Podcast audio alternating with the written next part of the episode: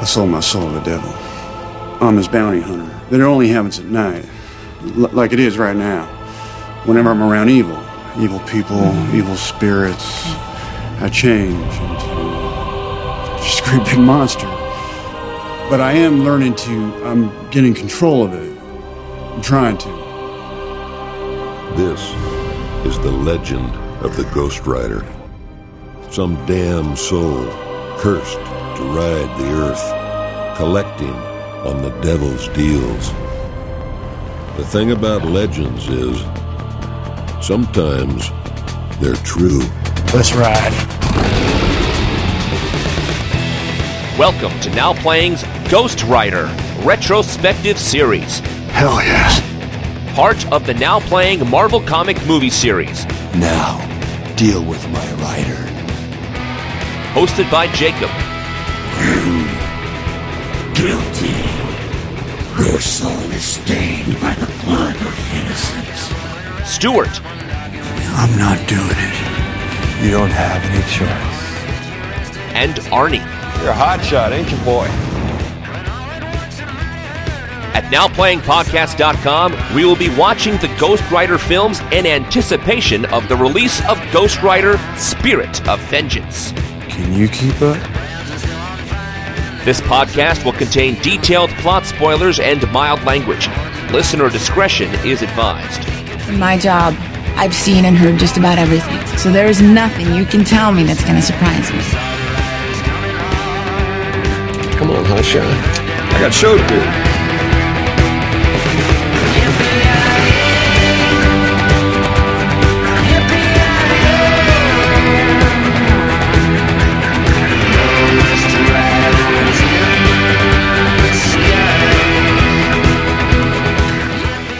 Today we're discussing Ghost Rider, starring Nicolas Cage, Eva Mendes, Wes Bentley, Sam Elliott, Donald Logue, and Peter Fonda. Directed by Mark Steven Johnson, Daredevil director back. I am Arnie, co-host of Now Playing. God, Stuart in L.A., and this is Jacob. And Stuart, just repeat to yourself, as they say in this film, you can't live in fear. You can't live in fear. We're almost to Iron Man, hopefully. It's only a few months away. Yeah. But I'm burning in hell. I am in heaven. I mean, Ghost Rider. This is the very first comic book I ever owned in my entire life. I was at an Osco drug and saw this comic of a leather-clad biker with a flaming skull, and I had to own it. Really? This broke your cherry. Ghost Rider. This is it. In, 1979. Yep.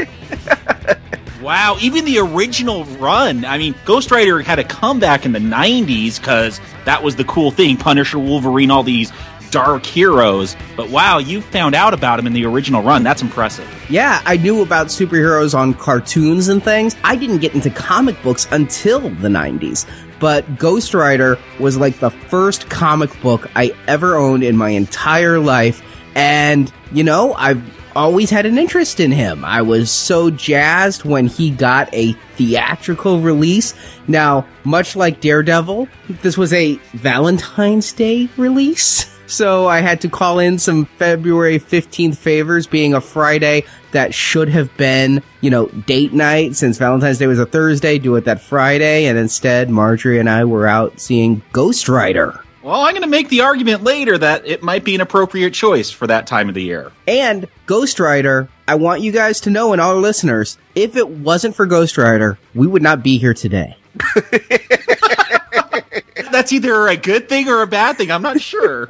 Sitting here taping the show, I know I wouldn't be here. All right. So what do I owe Ghost Rider then? How can I thank him? Ghost Rider caused the creation of Now Playing. Oh. And it's a little ironic, but what happened is Marjorie and I go to see Ghost Rider, and on the way out, she's basically doing a stand-up routine about this movie.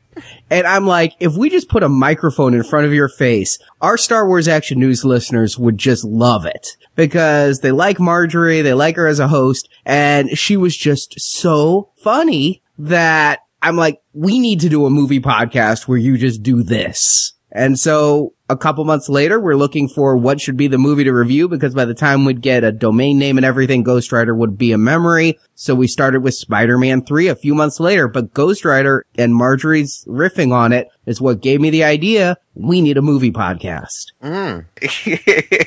Okay. Honestly, I don't think I knew this was a comic book character. I might have seen Ghost Rider pinned to some heavy metal kid's shirt or something. There was a lot of skeletons in the 80s. I feel like Iron Maiden had its covers. Like, I get them confused, frankly. I don't think that I can definitely say I knew what Ghost Rider was until I attended my first Comic-Con, 2006. And I, naturally being a movie person much more than a comic book person, I'm on the record of that. I spent most of my time in Hall H, where they get the Hollywood stars to unspool their latest genre movies.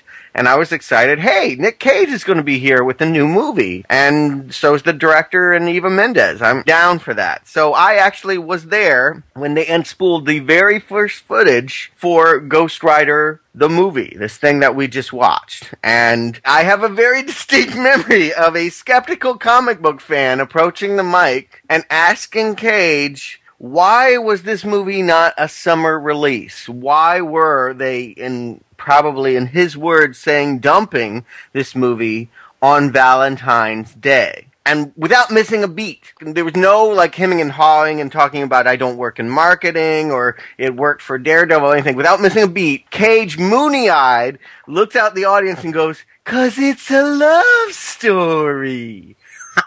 Oh, okay. I mean, I'm like, I don't know what this is. It's a love story. Sure.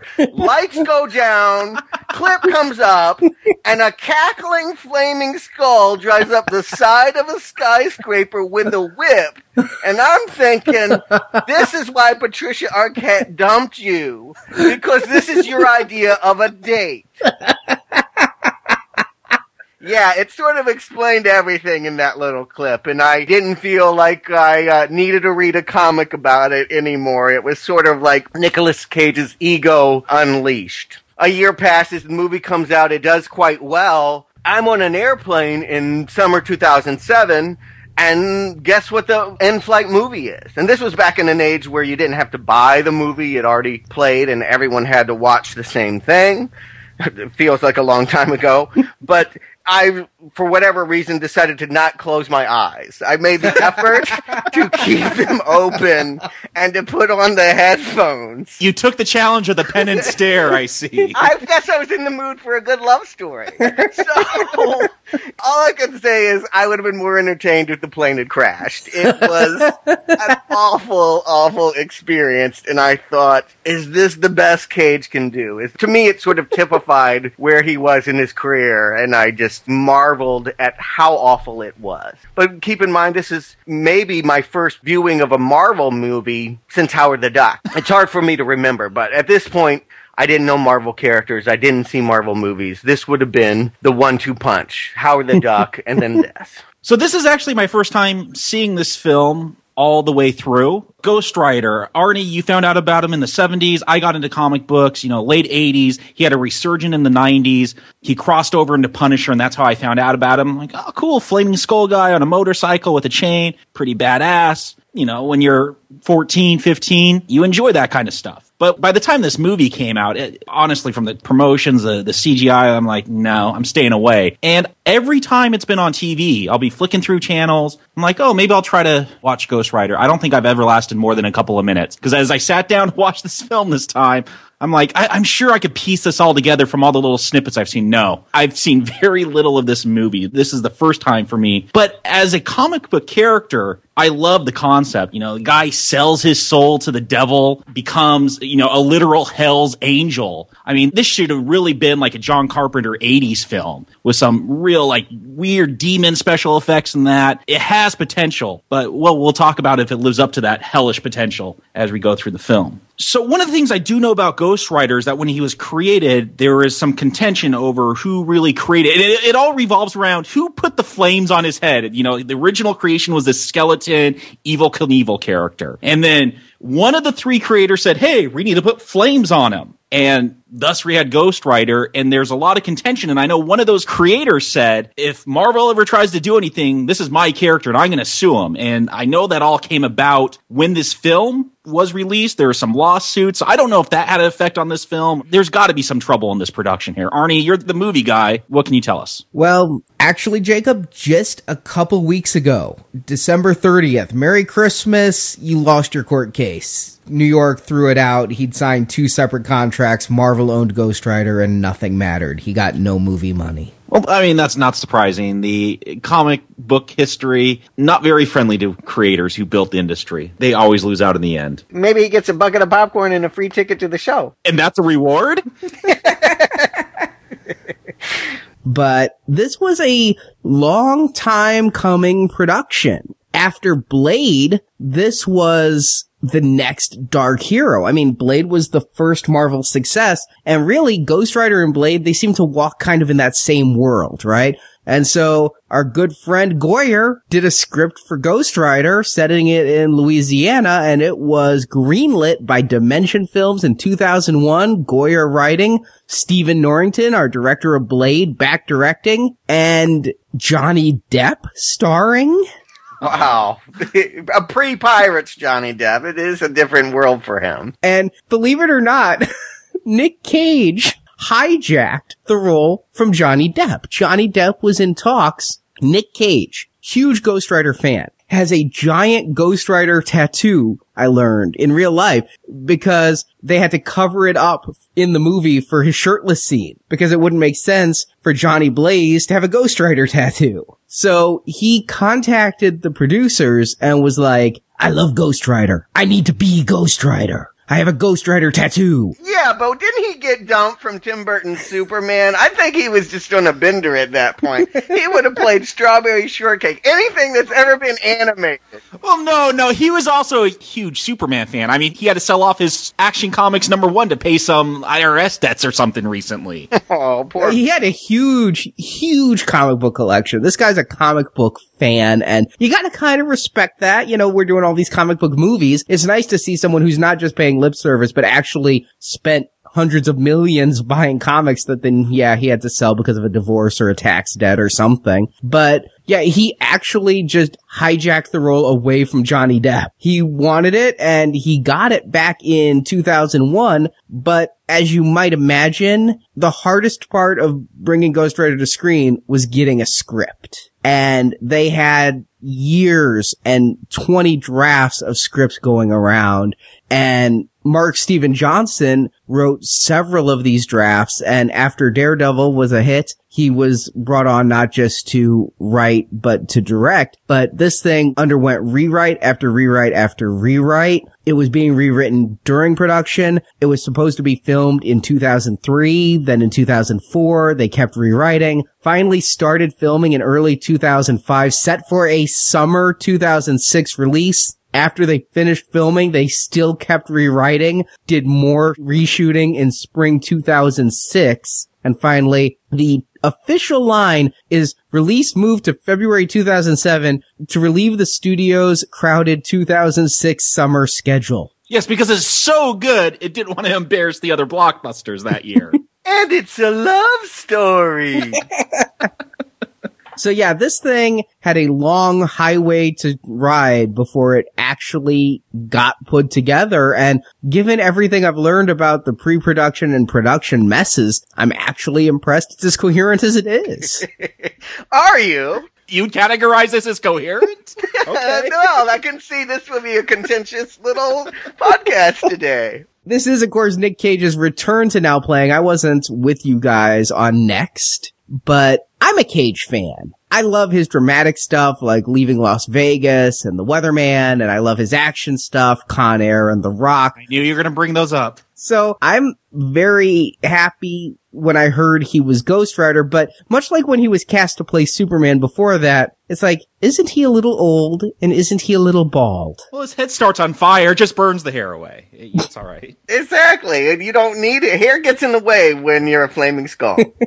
I gotta say, you know, Cage has a troubled history, I think, on Now Playing. We liked him in Kick-Ass. I like when he's playing the quirky roles, like Big Daddy, like in Raising Arizona, in adaptation. I think he does that well. Whenever he tries to be the action star, though, like when you mentioned The Rock and Con Air, maybe I could go with it. It gets a little tougher when I think of a biker dude, a guy clad in leather. Like, that's the guy he fought in Raising Arizona. That's not the guy he played. That's not a Nicolas Cage character. So I think that was one of my problems when I heard Nick Cage starting in Ghost Rider. It's just, to be the biker dude, he's not the one I go to for that. You know what? This seems perfectly made for him. I can believe he's a fan. I can believe he's committed to this. I look at the man literally as nitroglycerin. People want to bring this thing in. Most of the time it's going to blow up on you, but every now and then you get something amazing on screen, and it's deadly. You just never know when it's going to go off and how big the flames will be, but it will be cataclysmic. Yeah, I mean, one thing that I've known about Cage, ever since Kiss of Death and Snake Eyes, that was about the time I started getting into reading Entertainment Weekly and reading interviews with directors, Cage always has to bring something to the role that's unique and identifiable. With Snake Eyes, he insisted on having golden guns and all these little things. So I'm always interested / nervous in what he's going to do, but I do like it when he pulls it off. But I was always skeptical about him as Johnny Blaze. I do agree with that. Well, Arnie, why don't you tell us what Johnny Blaze does in Ghost Rider? Johnny Blaze spends his days with his father, Barton Blaze, as a motorcycle stunt rider in a carnival, and his nights with Roxanne, the love of his life. He wants to run away with Roxanne, but his father's diagnosis of terminal cancer weighs heavily on him. So when a dark, mysterious man comes and offers to cure Barton's cancer in exchange for Johnny's soul, Johnny kind of agrees. We'll discuss that. But the Faustian bargain is not what it seemed. Barton's cancer is cured, but later that same day he dies when a motorcycle stunt goes awry. Johnny blames the mysterious man named Mephistopheles for Barton's accident, but Mephisto says a deal's a deal, and sometime in the future, Johnny will be called when he's needed. Fast forward to the present, and Johnny Blaze is now played by Nick Cage, and is a world-famous stunt rider performing death-defying stunts, often crashing, but always walking away unharmed. But in private, he's tortured, wondering if the stunts are his or Mephisto's magic. But when Roxanne reappears in his life, now a TV journalist vying for an interview with the famous stunt writer, Johnny sees a chance at happiness. But the forces of evil are conspiring against Johnny's happiness as Mephisto's son Blackheart has come to Earth. Blackheart, played by Wes Bentley, wants to take over the world and overthrow his father's reign, and to do so he needs souls. So he has come seeking the contract of San Venganza. No, the contract of San Venganza is not what Jacob and Stewart had to sign to be on here. And yet we're still burning in hell. In the Old West, Mephisto corrupted an entire town, San Venganza, influencing 1,000 people to sell their souls. Mephisto sends his favorite demon to collect the souls, then Ghost Rider Carter Slade, a former Texas Ranger who rode a horse instead of a motorcycle because they didn't have motorcycles back then. But the writer realized the power of the contract, so he did what no other writer had done. He disobeyed Mephisto and outran the devil. But Blackheart believes that with the aid of The Hidden, a trio of fallen angels who hide in the elements, including Wallow, the water demon, Gressil, the earth demon, and Abigor, the air demon, they can recover the contract and with those souls overthrow Mephistopheles. So Mephistopheles calls on Johnny and bestows upon him the power of the Ghost Rider and makes Johnny another bargain. If the rider can stop Blackheart, Mephisto will return Johnny's soul. The Ghost Rider battles the Hidden, and in the fights, Johnny's secret identity becomes known and he's pursued by the police. Meanwhile, Johnny's mentored in the ways of the Ghost Rider by a mysterious old graveyard caretaker played by Sam Elliott, who somehow knows all the Rider's secrets. The Ghost Rider is a being of fire who rides a flaming motorcycle. He has powerful chains and also a penance stare that can inflict upon a victim's soul all the torment they've ever caused to others. But Blackheart kidnaps Roxanne and forces Johnny to trade the contract for the woman's life. Knowing the contract is somewhere in the caretaker's graveyard, Johnny goes to the old man, and the caretaker reveals himself to be Carter Slade, over 150 years old, the Ghost Rider of the Old West. Slade gives Johnny the contract, and Johnny goes for a final fight against Blackheart. Blackheart recites the scroll and is given the power of the 1,000 souls, but with 1,000 souls, the rider's penance stare is multiplied 1,000-fold, and he kills the demon. The contract fulfilled, Mephistopheles comes and offers to alleviate Johnny's curse, but Johnny refuses, saying that he will own the curse and use it to punish evil people and prevent Mephisto from growing stronger. And with his new mission, Johnny kisses Roxanne goodbye and rides off into the night. So we're going to get into that, as we usually do with these more modern Marvel movies. Want to comment on the Marvel logo here. I love what they did. First of all, it's all Ghost Rider pages, and then it turns black and grows spikes, much like Johnny's outfit later in the movie. Yeah, it stood out. I liked it. It was pretty cool. I did notice it. I know DC has actually made a new DC logo for their digital releases where it kind of morphs. It looks like the DC logo, and then it morphs into whatever comic you're reading, into a Wonder Woman logo or a Batman thing. So I thought it was cool that Marvel, they've already started doing this with their movies where it took on to the form of whatever movie it is. It was cool. Apparently, they wanted the Columbia Pictures lady to be there and then have her head, like, catch on fire and become a skull, but Columbia was like, no. That would have been awesome. I might feel a lot kinder to this movie if they did that. Now, I gotta ask you guys, Netflix was generous enough to send me the extended cut. And so that's what I watched, the 2-hour and 7-minute version of this film. Wow. And so I don't know if either one of you saw the theatrical cut, because I have questions about the opening of this movie, if this was the theatrical version as well. What did you guys see? I, of course, saw the shortest. So lucky, Stuart. 20 minutes shorter, 15 minutes shorter, something like that.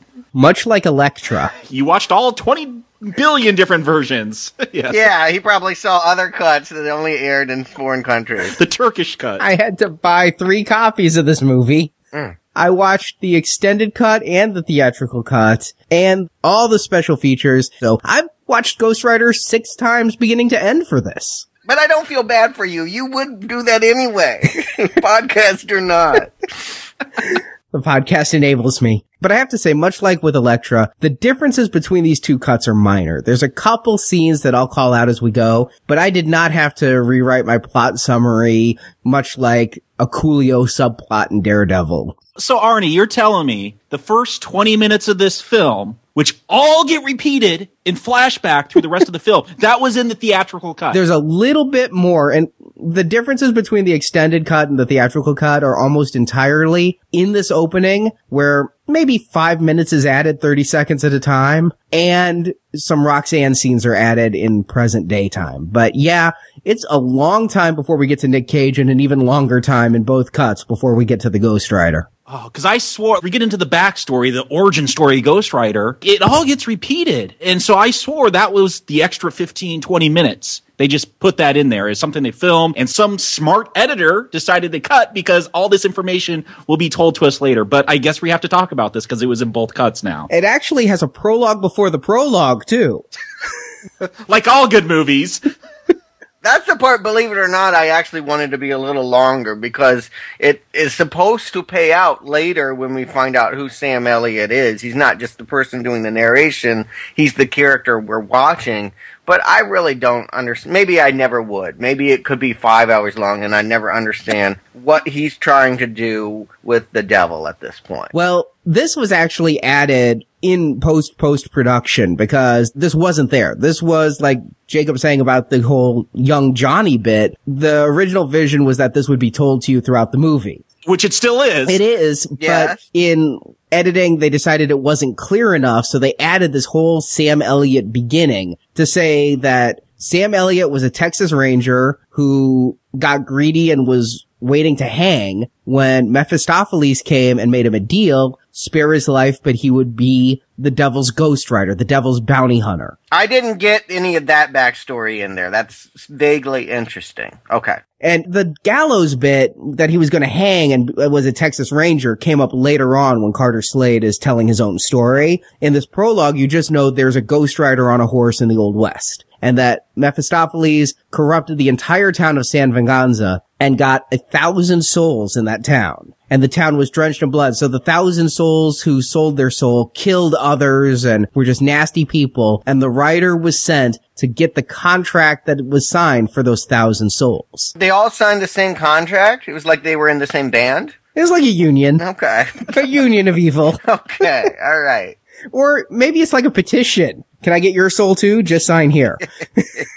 It was a crappy town. What did they sell their soul for? It wasn't like they get really nice mansions to live in. It's a crudhole. I don't understand the contract of San Venganza. I understand it's a plot device to give this movie some kind of story. I have no clue what's going on about. And I saw an extra 15 minutes of this film. What's funny is I actually give it this because they say that San Venganza was a good town until a dark man came and corrupted it. And I'm a big Stephen King fan. I've read the book Needful Things. I've seen the movie. And so I kind of picture that kind of situation where he just came and one by one turned the whole town against each other and got them all to make deals with the devil. That sounds like a more interesting movie than Ghost Rider. I just put that in my head, Needful Things in the Old West, and I go with it. It's acceptable enough to me. You know what would have been simpler? The comic book. Well, I can't say that wholeheartedly because the Ghost Rider history has become very convoluted throughout the years. But the most basic source is, hey, the avenging angel, you know, that angel that killed all the firstborn in Egypt. That's what Ghost Rider is. He goes and he collects the souls of the evil. That is kind of easy. Now,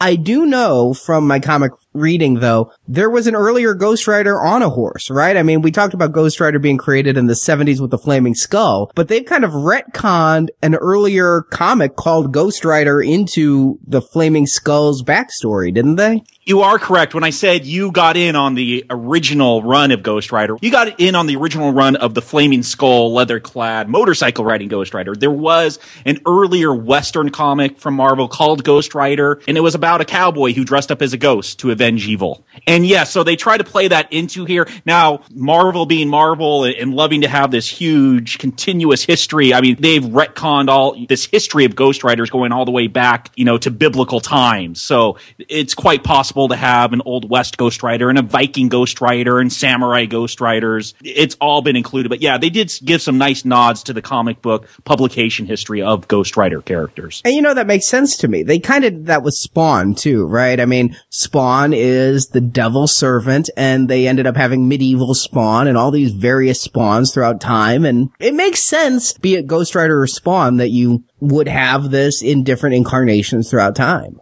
I think we need to retire the phrase, it makes sense. But okay, for this podcast. For us people into comic books, Stuart, it makes sense. I'm glad that someone saw this as coherent. I'll tell you what, what surprised me about this opening was I didn't remember this movie being framed as a Western, that this was a supernatural Western story. But yeah, you hire someone like Sam Elliott, who's just embodiment of folksy. I mean, he is to the West what Barry White is to, like, lovemaking. I mean, it just, okay, I get it. We are in a Western, and that was a surprise to me. Me as well. I think I'm on the record with Back to the Future 3 saying, you know, I don't really like Westerns, but I do like comic book movies. So I wasn't sure how I was feeling about it. But hey, you had a flaming guy on a flaming horse. I was flaming happy. Well, when we get around to that DC retrospective, Jonah Hex, there's another Western you might like. I was wondering if Jonah Hex is as bad as this movie. Yes.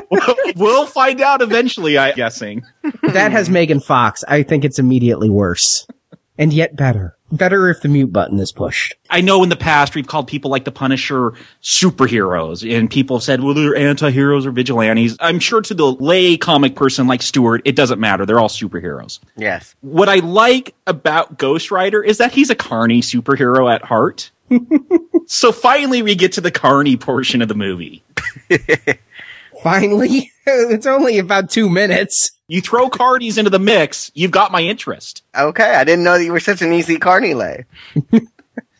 Not in real life. Maybe it goes back to, like, Freaks. It's just one of those things in cinema. You can do so much with carnies. Oh, all right, I hear you there. The sideshow, all of that. There is something about the imagery and the legend and the fact that there are these traveling misfits. Yeah, I agree. That's appealing. I didn't find it necessarily so here, because it's really just the window dressing for a stunt show, right? These are motocross people. This is Evel Knievel. Well, the whole thing was in a carnival, but yeah, those two guys were the motorcycle show of the carnival. Yeah, but I'm saying we never met the bearded lady and all of the other things that I probably would have liked more. And the movie's poorer for it. Yes. Question right off the bat, and I know you guys are going to laugh at me, but Johnny Blaze. I thought that was the name of Chris Evans in Fantastic Four. That was Johnny Storm, and he flamed on. Right. Already I was confused. I thought, is this his brother? I literally was trying to find a connection to that character. What's funny is that on one of the bonus features on the extended edition DVD, a bonus feature not found on the Blu-ray. They have the making of the comic, and they talk about the creation that Jacob was talking about, and they get this flaming skull guy Ghost Rider, and they show it to Stan Lee, and Stan Lee's like, I love it! He has to have an alter identity, and his name's Johnny Blaze! And the writer's sitting there like, but Stan, you already have Johnny Storm, who's on fire, but you're Stan Lee, so I'm not going to argue with you. Yes.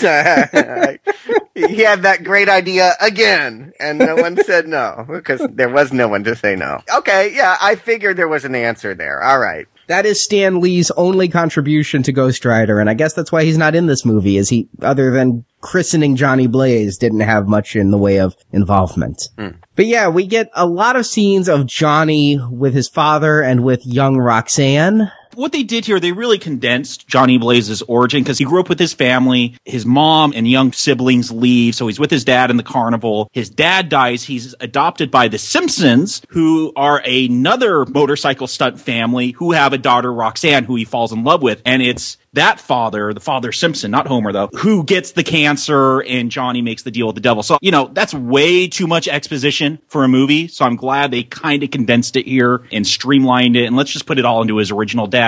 I understand why they went with the Romeo and Juliet. You know, who wants their daughter, especially when you're a wealthy man, who wants their daughter to marry a carny or be in love with a carny? So I understand the changes they made here. I guess I can't say they make sense, but I understand it. Well, you know what? You answered a small question I had that's nagging me, was they always kept talking about how Roxanne's dad didn't approve and said this was a phase, and I was waiting for him to show up into the storyline. Never does. So there it is. I was surprised after this movie came out. I became very interested in Ghost Rider, and during this time they were actually selling complete comic runs on DVD, and so I was able to, for $60, pick up every Ghost Rider comic ever printed on a disc. And I went, and I've read the first 50. And I was surprised how close this really was to his comic book origin. I almost wonder if that's a mistake, but maybe that's because I don't like the Faustian deal that gets struck. I have real problems with this origin story, not because it takes too long, and it does,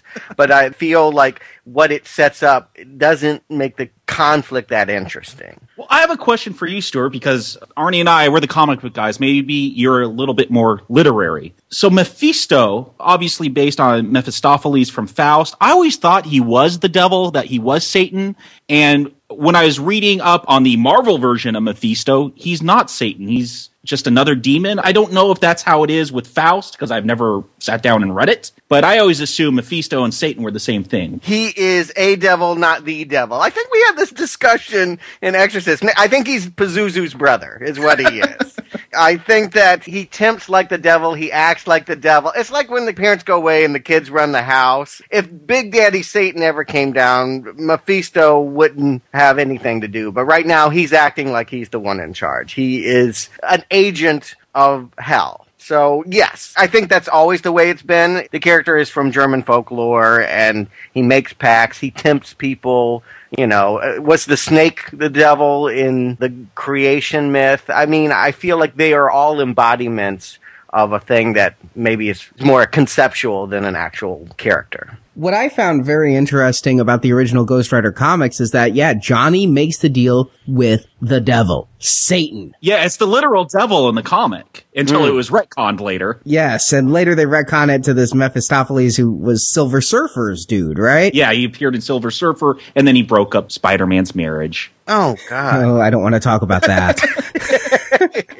But we will in a couple months. We probably will talk about Spider-Man's marriage, yes. But I love that Marvel was brave enough to actually print the letters in the letters column that go, you're a satanic comic. You're promoting Satanism by having Satan and Satan's angel in your comic. And I thought that was pretty ballsy in the 70s to have so much Satanism, much like you were saying about Doctor Strange, Stuart. Yeah, I was getting a little bit of Doctor Strange in the weirdness of this. That, yeah, the occult's at the forefront here again, although I gotta say, I don't find it nearly as exotic and alarming as I did in Doctor Strange. No red penis devil. I get it. No. No, instead, we get Peter Fonda, Captain America. All right, I'm just going to lay it out, and I've always felt this way. Peter Fonda is a bad actor. He has never been good. If you go back to Easy Rider and The Trip and all of that, he was bad even there. But I like the casting because it's stunt casting, because he is Captain America from Easy Rider, because he is the icon of that 60s cyclist movement. He's your best joke. You know, you get it. It's like having Sam Elliott as the Western cowboy guy. Yeah, it's the obvious choice. You have to do it. On the nose casting, it's perfect. But I got to say, I don't think he's particularly good here. And some of these line deliveries as he's making his deal are kind of embarrassing. That part where he's like, "I'll take," and looks around and goes, "Your soul." I had already said it 5 seconds ago. I'm like, please don't be your soul. Please don't be your soul. Oh, God. It is as bad as I remember. I love him in this. Oh, jeez. I think he's a great alternative Satan. I mean, we've seen a lot of Satan in movies recently. I think that my go-to may be Al Pacino in The Devil's Advocate. There's so many ways to play Satan. I kind of like the laid-back, laconic Satan. I don't mind that he's laid back. Honestly, he looks frail to me here. He looks like his easy riding has caught up with him. He doesn't look like he can move very well. And again, I don't think that he's ever been a particularly talented actor. He's not selling me on these lines. It just seems like, hey, look who we dusted off after we found Sam Elliott in the mothballs.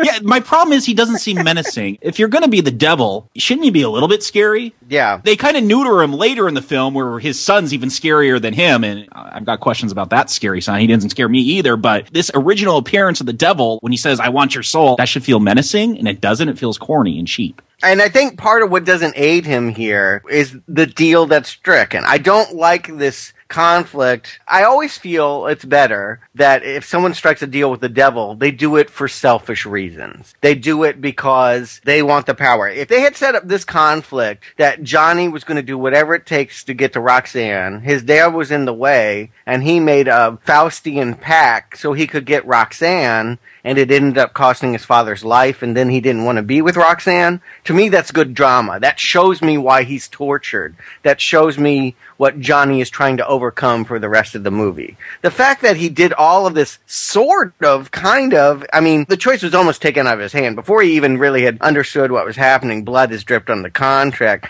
But it's all done because he had read that his dad had cancer that was getting worse. To me, that's just lame. I mean, that's not a choice you're going to regret. Many people would lay down their life for someone that they loved and cared about. That's not a second chance. This movie's all built on, I need a second chance. Well, you're still the same altruistic person. In the extended cut, they actually have scenes where this was done for selfish reasons. Johnny wants to run away with Roxanne. His father's cancer forces him to stay and take care of his father instead of going off with Roxanne, who's being sent away by her father. You got that in the extended cut, Arnie? Yeah. I did not get that at all. I saw the extended cut and I was wondering, he has this contentious relationship with his dad. They're not always getting along. He wants to run away with Roxanne, but he's willing to sell his soul to save his dad, but then leave the next morning to go with like what you saw. I didn't get any of that. I was confused why he's willing to pay such a great price for his dad, but then leave him the next morning. He was doing it so he could leave with Roxanne guilt-free. And in the extended cut, after the cancer is cured, it's a couple of moments, but there's one scene right after he reads the letter, the father goes, "Where are you going?" And he goes, "Going nowhere." And you get he's going to stay with his dad. But then as soon as the dad's cured with cancer, he's like, "Dad, I'm leaving." And dad's like, "Take my prize bike, Gracie." And so when the cancer's cured, Johnny's free and clear to run off with Roxanne. And then, of course, Daddy dies. But that is so much better. I do want to compliment the idea of that. Even if they didn't do it well in the extended version, I didn't see it. I never will. But I feel like you need to understand that Johnny did something that was regrettable. And when I watched this theatrical cut, it really doesn't seem that way at all. Yeah, and there's not a whole lot of regret. I kind of want to talk about the deal if we could. First of all, I'm with Stuart. It's like, is it really a deal if you don't mean to sign it? No. Yeah, I agree with you guys. Like in the comic book origin, Johnny goes looking for the devil. He reads about the occult and how to make deals. Like he wants to do it in this. How does the devil know there's people willing to make deals, or maybe they got thin skin so their fingers will prick easily on a spiky clipboard? It's confusing. I think you just know if you're going to a carnival, you're at a place of sad despair. Mm-hmm. That does make sense. Yeah. He just goes carnival to carnival. Then the deal. It's kind of a problem I have with this entire movie, and it starts at the very beginning. So, as I understand it, and maybe I'm going back to, oh God, you devil here.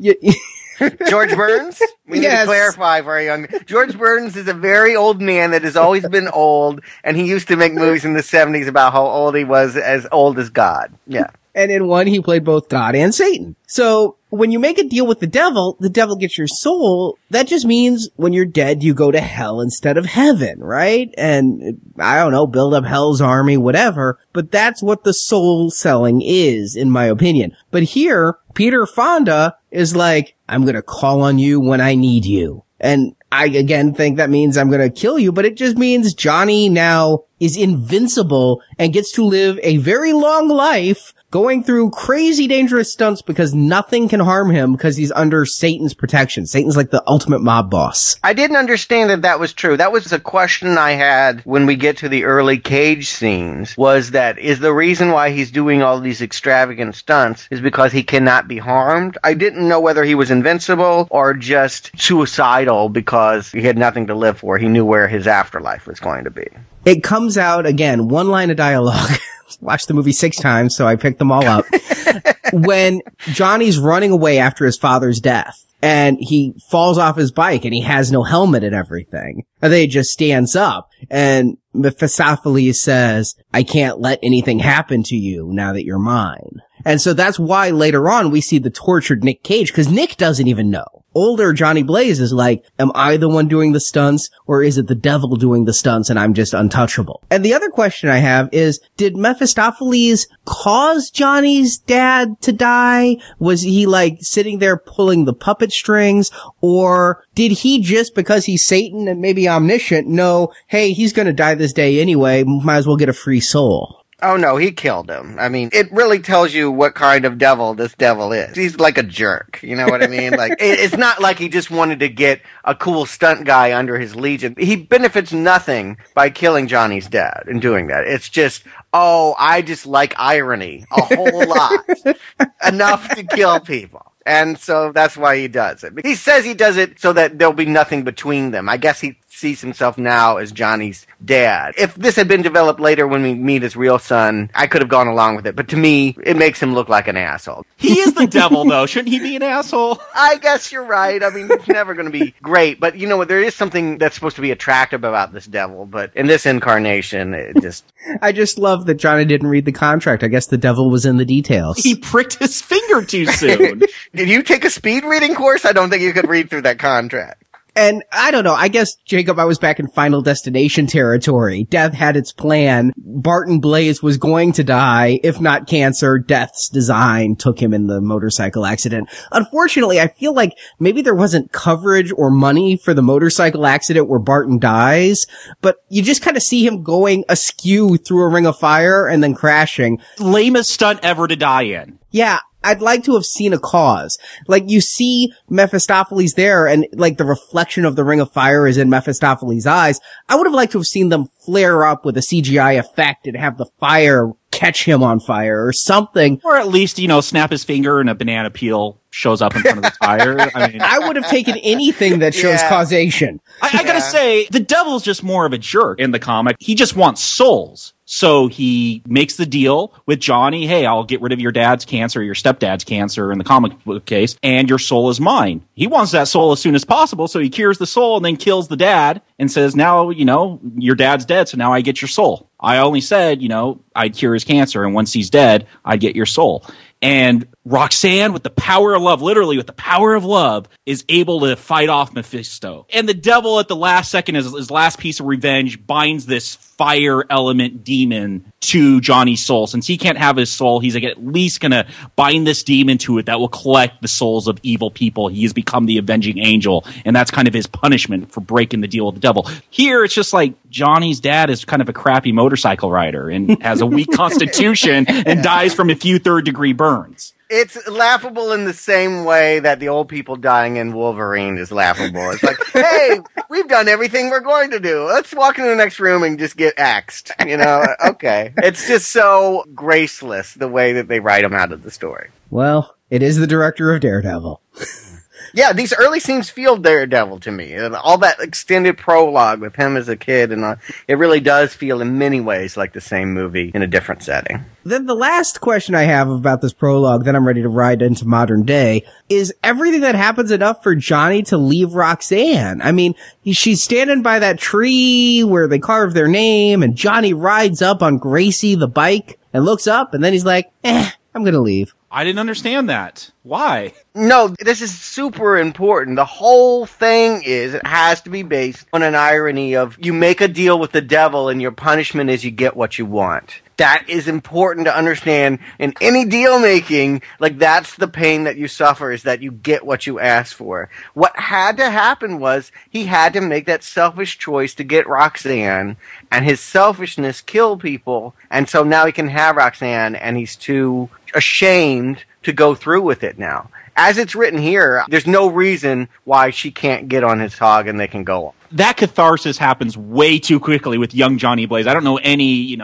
18-year-old or whatever that could come upon that realization that quickly. No. It seems like he would have married her, and then 20 years later he would have realized, I've done something terrible. But he hasn't done anything terrible. He did the right thing. He self-sacrificed so his dad could not have cancer. It never seemed selfish to me. He's just bad at making contracts. That's his great crime. He didn't read the fine print. Well, really, I think the bad contract was signing Nick Cage, because I feel like maybe in an earlier draft they stuck closer to the comic, because what I like about the comic is this all happens, but then he does run off with Roxanne, but is, chased by the devil, and the devil's haunting him. And yeah, his power of love with Roxanne is what gives him the ability to control the writer somewhat. Here, because we need Johnny Blaze to get really old really fast, a bunch of years have to pass, and so he just has to leave Roxanne for convenience reasons. Oh, I never looked at it that way, but I had wondered, how long is it supposed to have been from him as a 17-year-old riding away to when we see Cage doing his next big trick, jumping, semis or something? Well, what makes that even harder is, if you say they were 17 or 18 and then they grow up, well, maybe it's the deal with the devil, but Nick Cage seems to age a lot more than Eva Mendes. It's the hard living, I'm convinced. That he looks 10 years or more older than her. It's exactly 10 years. Good call. Yeah. Because, it's like when they're young, they're the same age. With this age difference, Roxanne should have been 6. Yeah. It should have been really creepy Fantastic Four Corman stuff. But how much time passes? I wish that they could have put a time around that earliness. Whether they played some 80s music or something, some 70s music, to let us know when it was to when it is. Hell, maybe some 90s music. I mean, Eva Mendes isn't all that old. But no, I have no idea how much time passes. All right, can I compliment the movie? We're finally at a point, 20 minutes in, where I could compliment this movie. I really dig the way they shot the stunt scene. They're obviously showing Johnny Blaze. He's trying to deal with some kind of fear before he does the jump. You can't live in fear. You can't live in fear. Not sure exactly if he's afraid of the devil catching up with him, what he's referring to. But when he finally goes and does that jump, I just like the way it was shot, where he's midair. It's very slow. The glass on his helmet, you could see the reflection of the semis pass by. I just liked how it was shot. And then the crash. When he comes down again in slow motion, isn't that why people watch NASCAR and motocross races and this kind of stuff, is to see the gore, to see the crash? I had to turn away the way his neck bends. I thought it was shot great. So I wanted to finally give a compliment to it. Actually, the neck snapping thing was not intended. The fall was, but the neck and the tire hitting the head and everything. Oops. Really? Stuntman in hospital. Wow. Oh. Because I flinched when I saw that. It's not an easy scene to watch. I did too, yeah. Well, the stuntman lived and asked, did you get the shot? So they used it. Like a true stuntman. Now, my question about Johnny Blaze seeing this is, there's a ton of rednecks in the audience, or white trash, or what have you, cheering him on. But you said why you watch NASCARs for the crashes. Does Johnny Blaze ever not crash, is my question.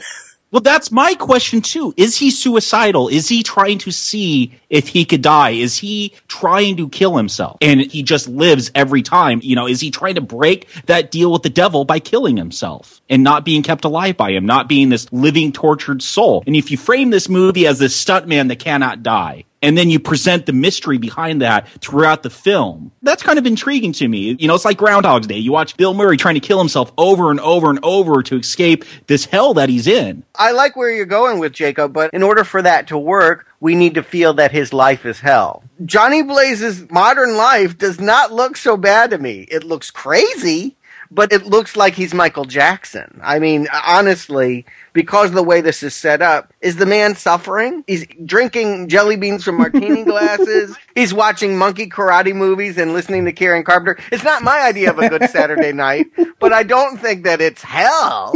Arnie, you said at the beginning, Nick Cage brings these things into the movie. You just listed the three that he brought in. Monkey karate, jelly beans out of martini glasses, and the Carpenters. And I want to compliment this movie a second time. I love that original scene, that opening, you know, right after the stunt, they're traveling to the next town, and this isn't the Johnny Blaze I picture from the comics, but if Nick Cage is going to play Johnny Blaze, he's hitting it spot on, and I like the quirkiness. I have to say, when I'm watching this in theaters, no knowledge of anything that went into the making of this movie, I'm like, I bet Nick Cage demanded some martinis full of jelly beans. Yes. I think he copped to that even in Comic-Con. I think he admitted gleefully that these were character traits that he came up with to expand the character. You know what? I feel like Cage has become Brando at this point. Like later day Brando. He had already proved himself to be an actor, and now he is the 50-foot gorilla on set that's going to do whatever he wants and no one can stop him. And I feel like this movie in some ways is some postmodern response to, I didn't get Superman, so damn it, I'm going to find some C-rate superhero and I'm just going to go to town. It feels like Cage doing Cage as a screw you to Tim Burton and the Superman fiasco. What's really funny is I saw Cage at Comic-Con in 2011 for Ghost Rider 2. And during the Q&A, first of all, he was really weird during that whole thing. Like, he wouldn't sit next to anybody. He sat at the far end of the table. If you're at Comic-Con, everybody gathers to the left. Nick Cage demanded the far right seat and would not sit like 3 seats away from his co-stars and the directors. And during the Q&A... Have you seen the Crank films? I wouldn't want to be close to them either. During the Q&A, some guy comes up and asks Nick Cage, if you could play any superhero in any movie ever, what would it be? And the whole audience, you hear like this, oh, because we all know about Superman, right? Mm-hmm. And Nick Cage just looks at the guy and gets this pissed off look and goes, Ghost Rider, because it happened. Well, then, you know, to my point, yeah, it really does feel like someone throwing a fit because they couldn't get what they want, is what this movie feels like to me. From this point forward, he is uncaged. He is just going to do whatever he wants, whether it helps the movie or not. He doesn't care. From behind the scenes things, I can say you're mostly right. He gave the directors everything they wanted. But then every time he's like, now let me do a few for me. And in editing, they chose to go the Nick Cage take every time. Mm-hmm. And he's known for that. I mean, that was even a battle on the one that got him the Oscar, Leaving Las Vegas, is that he likes to improvise. He likes to mix it up. And yeah, I just think that he is in hog heaven here, which makes me hard to see it as hell for the character. I don't understand how tortured he is and if he's so suicidal and wants to die, because I kind of got that off what you're saying, Jacob. Every now and then he'd look out the window and you'd see the skull and I'm like, okay, he's kind of tortured, but really, not really. According to Cage, the reason he's in this heaven and listens to the Carpenters and everything is he's trying to retreat from the fact that he sold his soul to the devil by surrounding himself with these soothing things, but he can never escape the torture. Cage himself described it as like the soothing music you hear when you're in the dentist chair and they're starting up the drill. I love it. Didn't Karen Carpenter die from anorexia or something? Not really a heavenly image there. Yeah, it lets you know that it's sadness. And plus the song is specifically Superstar. Yeah, it's poor little rich guy. But again, someone explain to me, what is he tortured about? What is haunting him? He made a deal with the devil and killed his dad, who was going to die anyway. Yeah, okay. That's the important thing. He didn't kill his dad. He did what he could to extend his life, and it didn't work. To me, they're vastly different scenarios. Even Mephistopheles says, the bad thing about cancer is the time it takes. So it was basically euthanasia. He did a good thing. I'm not going to call it a good thing. This plot is asking me to see this conflict in a way that I cannot. I'm with you. I mean, he seems to have a great life. He has fame. He has fortune. He rode off away from Roxanne of his own volition. Yeah. So I'm confused about this character as well, I have to say. And I'm not going with the jelly bean thing. I like that at one point Donald Logue even's like, no, I don't want a jelly. You know, like Donald Logue is like, fuck you. Yeah. Yeah. He already dealt with Wesley Snipes and Blade. This has got to be his personal hell. Then we get our villain, though. Finally, we're like a half an hour into the movie, and the villain finally shows up. You'd think the villain's the devil, but no, it's his petulant son, Wes Bentley. Who turns to the camera and for no reason does his little demon scream or his face. Like, I hate that. There is no reason for that to happen. It's just, oh, there's a camera zooming up on me. Let's scream. There's not people that he's screaming. Oh, I hate that. I think that entrance where he's walking across the desert, didn't they use that in Spider-Man Turn Off the Dark? There's that whole part where these computer animated characters like come and like, yeah, bare their fangs and all that. It felt for us. It didn't feel like it was driven by the narrative. I have no idea why he tore up that biker bar. It's just, I guess, a poor way of introducing that he's a badass. What confused me even more was he goes to that biker bar and we get these other elemental demons, one made of earth, wind, and water. And I thought he was an ice demon because his first introduction is he freezes the beer. And I thought he was giving people frostbite. Like, I was really confused by this. He is, isn't he? I think he was supposed to be taking their souls or something. No, he's a cold guy. No, he's not. I thought that too, though, Stuart. What? Oh, come on. I can explain both of this.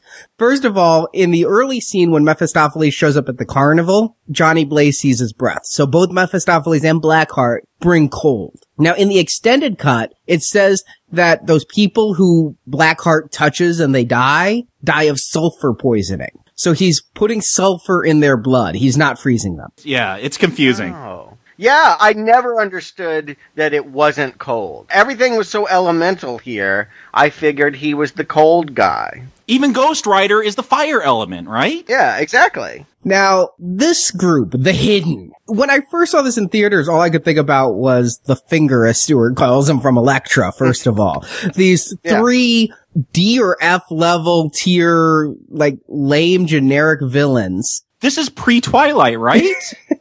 Like, Twilight hadn't become a thing yet, right? Right. Yeah. If only they had waited, maybe they would... some schoolgirl's locker, but I gotta say that none of them are any Kiku. When we were walking out, some of the jokes Marjorie made about The Hidden, they were primarily about The Hidden, about how, like, they were basically Lost Boys ripoffs. And I look at them now as like, yeah, the D-tier Lost Boys. What's funny, though, in watching it this time, when Wes Bentley walks up to that biker outside, the biker goes, "You lost boy." And so I'm wondering if it's actually intentional. Like, they're trying to make them the Lost Boys. Recording this in 2012, I gotta say, are they from Lost Boys the Tribe? Because they're like ripoffs of a ripoff, like, of something really bad. I never thought about Lost Boys, but yes, they definitely were reminding me of, oh, this is what you bring into these Marvel comic book movies. I mean, I was also thinking about that gymnastic parkour people from Punisher Warzone. There's like, there always seems to be a circus blowing into these Marvel franchises at some point. Here's the thing, Stuart. It's only with the Marvel franchise movies, because The Hidden, they're not a thing in the comics. You have Blackheart, who appeared in Daredevil, the comic, and he's gone throughout different comics. He's this general demon in the Marvel universe. And you have the water element, Wallow.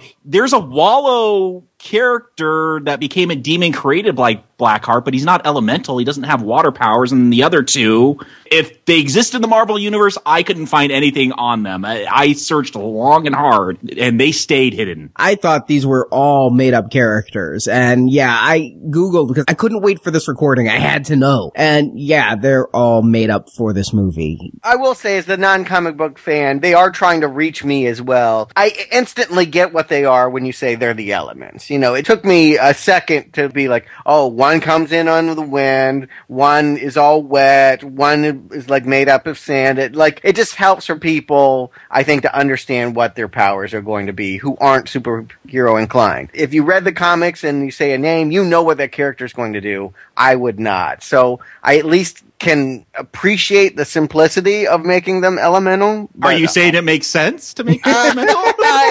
I I would never say that. In fact, if I ever say that, I will just cackle and laugh like Ghost Rider, because that's ridiculous. Nothing here makes sense. But I understand the impulse to reduce them to these powers, as silly as they look in execution. And they suck. Yeah. These are the worst villains ever. Oh, come now. Don't say ever and not think about everything that we've covered, man. These are some terrible villains. Yes, yes. We walked many miles in terrible villains, and just about at any point in any of these franchises, there has been a gang of losers. I think these are the worst. Now, the Earth dude, Abigor, believe it or not, Avi Arad was like, after they've already done previs and casting and everything, was like, you can't use him because we're making Spider-Man 3 and it has Sandman, and Abigor is too close to Sandman. But they used him anyway with the compromise. He dies really quickly. Mm. I was surprised at the name. That was really my only beef. It was like Abigor. I thought that was a tuna, but, you know.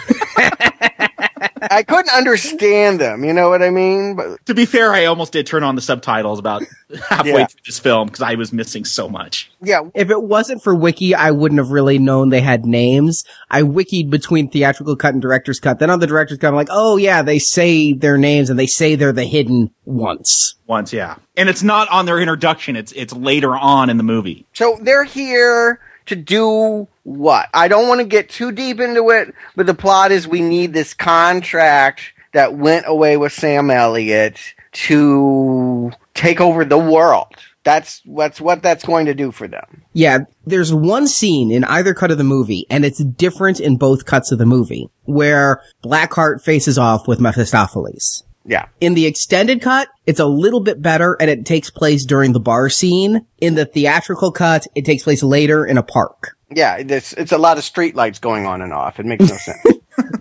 The extended cut, though, that scene sets it up a little bit better. That Blackheart feels shunned because Ghost Rider, the Ghost Rider, whoever it is Mephistopheles' favorite creation. And Blackheart feels, as Mephistopheles' son, he should be Mephistopheles' favorite creation, and that Mephistopheles should, quote, give him what's his, which is, I guess, dominion over Earth or Hell or something, and maybe he just wants a flaming bike. I think Arnie's or something is key there, because that's how I took a lot of this exposition, or something. Yeah.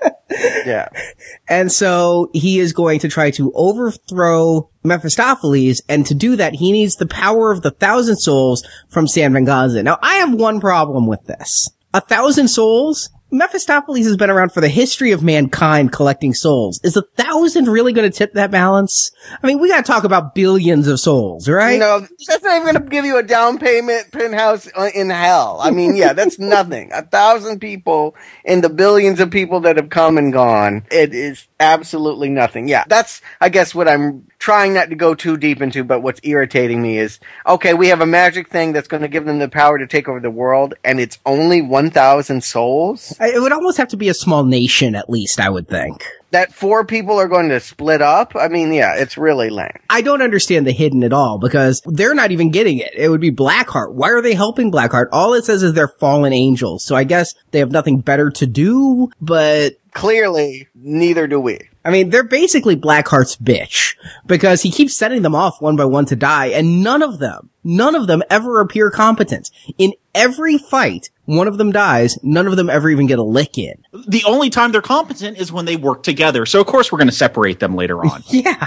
I mean, yeah, that's the thing, is they team up, and Ghost Rider appears to be in trouble, and then he kills Earth Dude immediately, and it's like, wow, they're just so weak sauce. But meanwhile, with all of this, Nick Cage and Roxanne are reunited because, of course, she went from carny worker to TV reporter. Well, they're both sideshow freaks, I guess. Yeah, she seems much more like a weather girl than a major reporter. It's the cleavage. And Stewart is her cameraman. They even spell it right. I'm always excited when my name appears in a movie. It's kind of a rarity. I do like. But going back to Comic-Con, this is when it becomes a love story. Oh, and, you know, for a movie about a guy who rides a motorcycle, I would expect something fast-paced. And this movie slows the hell down. It was slow off the gate, and now it's slowing down again for Roxanne.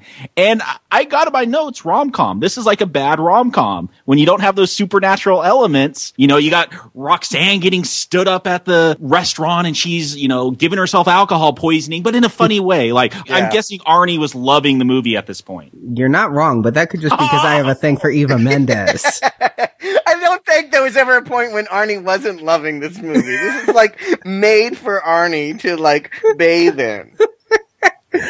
Eva Mendes, you know, I don't know why I know her. I mean, I've seen her in Urban Legends and Too Fast, Too Furious. She was in Children of the Corn 5, Night at the Roxbury, all movies I've seen. Of course. Oh, that's where I've seen her. Children of the Corn 5. It was Once Upon a Time in Mexico that really drew my attention to her. Hitch, a rom-com where I kind of fell in love with her. And I was happy to see her here, but I feel like maybe the reason I haven't seen her much since is because she's not a very good actress. I don't want to put anything too much on someone that I haven't seen a lot of their work. She's terrible here. She is terrible. Yeah. I can tell you that, yes. But then again, they seem to be going for something entirely differently whenever she's on the screen. This movie becomes, yes, a comedy. A romantic comedy, yeah. You're right. I mean, I kept thinking, because I'm seeing this as Postmodern Cage, that she's Lisa Marie Presley. And, like, the only reason she's not fazed by all of the flaming skulls is all like, well, my dad was crazy, too. So, you know, I'm going to go with it. Nothing fazes her when she finds out what's going on. She has a remarkable been there, seen it all kind of attitude towards the fact that she's dating a demon on a bicycle. I kind of like that about her. When she's playing the reporter, I feel she doesn't know how to do that. It comes off very high school reporter, you know, to me. Yes. But when the camera is off, I love her naturalism. I love her little smiles. When Cage is flirting with her on the bike, you know, talking to Stuart, she never comes across pissed. She comes across like flattered and a little bit giddy, like schoolgirl. I like her performance during those scenes. Okay, I'm just going to go ahead and say it. The only other movie I've seen with her in it also had Cage. It was Bad Lieutenant 2. They actually made a second one of the Harvey Keitel one. There's a sequel? There is a sequel. We could do the series if you're interested. It's actually a great load of evil fun. The way that you seem to be enjoying the badness of this movie, I kind of enjoyed that here. And they really do have sort of a fun, junky, messed up chemistry in that movie. They work for me in that movie. So I was hoping that that goodwill would translate to this movie, but I find it very convenient that she comes back into Cage's life right at the time that Blackheart comes out of the earth for whatever reason. I wish there was a causation for the coincidences. Like it was all Satan's design or something. Mm. That like Satan knows he's going to become the Ghost Rider. So Satan calls up Roxanne's boss and says, hey, Roxanne used to know Johnny. Have her get an interview. Something to show a reason why all of this seems to happen at once. Yeah, no, you're right. It's all convenient that it is now and that it's taken so many, maybe decades to happen. Looking at Cage, absolutely. Yeah. Yes. I don't buy him as anything younger than late 30s, and that's being kind. But he does ride up next to her, asks if she likes Italian. I know. And that terrible southern accent. Why give a good line reading when you can give your own? But that is when Mephistopheles shows up, leaving Roxanne, yes, as Jacob said, to get alcohol poisoning. She just carries a magic 8-ball around in her purse. Yeah, again, these kind of jokes doesn't even fit here. I guess I'm just grateful that there's no playground fight. You know, it's bad, but then when I go back to Elektra and Daredevil, I'm like, it could be worse. So I guess just by having the perspective of where I've come from, it isn't annoying me as much. But on the plane it was, because you hadn't gone through that fire. Yes, pretty much. So Mephistopheles shows up. Now, he has Johnny's soul, right? And so Johnny's like, I won't do it. Devil says a deal's a deal. But then the devil says something again. I just don't understand why. Maybe there's something cut. I don't get it. He goes, but if you do this for me, I'll give you back your soul. I didn't even catch that. I didn't even know that that was what could happen. I think the point was that becoming the Ghost Rider wasn't part of the deal, because at the prologue, it talks about the Ghost Rider being the devil's bounty hunters. And this just meant the devil owned his soul, that he was going to take it to hell. How he knew he'd become a great motorcyclist, I don't know. But that's how I took it was, here, I'll make you a different deal. You do this Ghost Rider thing for me, and you'll get to keep your soul. I would have liked it if that was said, because I'd like that idea. Like, I already own your soul, but you've become such a great stunt rider. You'd be perfect for this, so I'll make you a second deal that reneges the first deal. I would have loved that. It's not in here. I didn't even understand these complexities. I thought he was cashing in. He makes that. I'm cashing in on an investment. I thought this was it. I didn't know that Ghost Rider was going to get to go free after he took care of Blackheart. I never understood it that way. It's, again, one line, but it's in there. Well, and that one line makes the ending even more confusing, but we'll get there. Does the devil not have a bounty hunter for 150 years in between? I mean, I would have loved it if there had been a succession of Ghost Riders. Ghost Rider Sam Elliott rode off. Other Ghost Riders come. We have, like, a piss-poor Ghost Rider who, I don't know, he's on a Vespa, and Blackheart kicks his ass and kills him, and now it's time for the next rider to be called. I mean, like Buffy the Vampire Slayer or something. One of the things I love about the comics and one of the recent runs is they do have that succession of Ghost Riders, and they have, like, a Smokey and the Bandit, like, truck driver Ghost Rider that goes after demon corrupt cops. So, I'm there with you, Arnie. Like, there's so much fun they could have had with this goofy concept. And no. Skateboard Ghost Rider. Yes. Seriously, I just wanted more why here. A lot of crap is happening, and I can tell you what happened as I did in my plot summary, but I can't tell you why anything is happening. And that kind of pisses me off. Oh, it's a huge problem for me in this movie. I don't know any of the whys. They keep raising concept, and it just multiplies as the film goes on. As the plot thickens, the whys multiply, and I'm just more and more confused. But then finally, like 45 minutes in the original movie, 50-some minutes in the extended cut. Wow.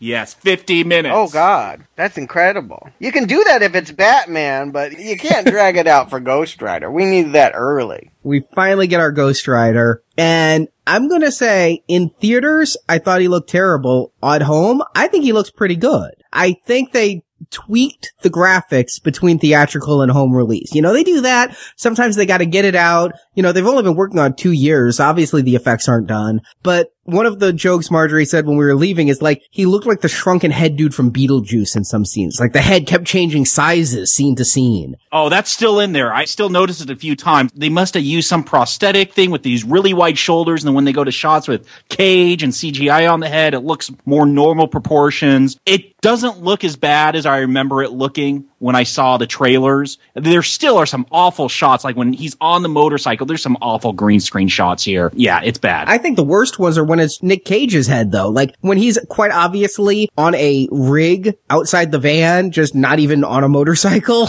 I think that's far worse than anything we see with the Ghost Rider. How did they do the effect? Because when he moves, it doesn't feel like motion capture to me. I would have thought that that's the way they would have gone, so that it looked organic when Ghost Rider moves. But it looks totally CGI created without a human model. It's a combination of puppetry.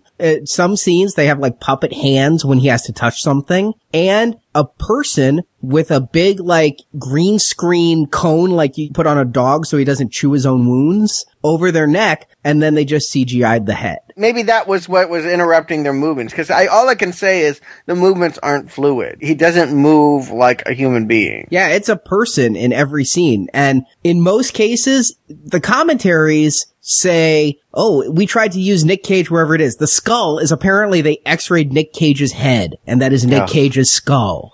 I have no doubt that he went that far. And they say that's his voice along with another voice actor there. Maybe there was a contractual thing because it doesn't sound like him at all. And they say they try to use him wherever possible. Now, when I saw him at Comic-Con, Nick Cage is like, I'm happy about Spirit of Vengeance because I finally get to play Ghost Rider. I wanted to last time and they used the stunt man and I wanted to be the Ghost Rider. Well, this time I'm the Ghost Rider. So most of the time it's not Cage, but it is a person with a big green mask. Not all the time. A lot of the motorcycle shots, there's no real people. More problem than I have with the look. Why didn't they go with Cage's voice? I don't think you'd want to see the Ghost Rider move his jaw and hear, put down the bunny. You know?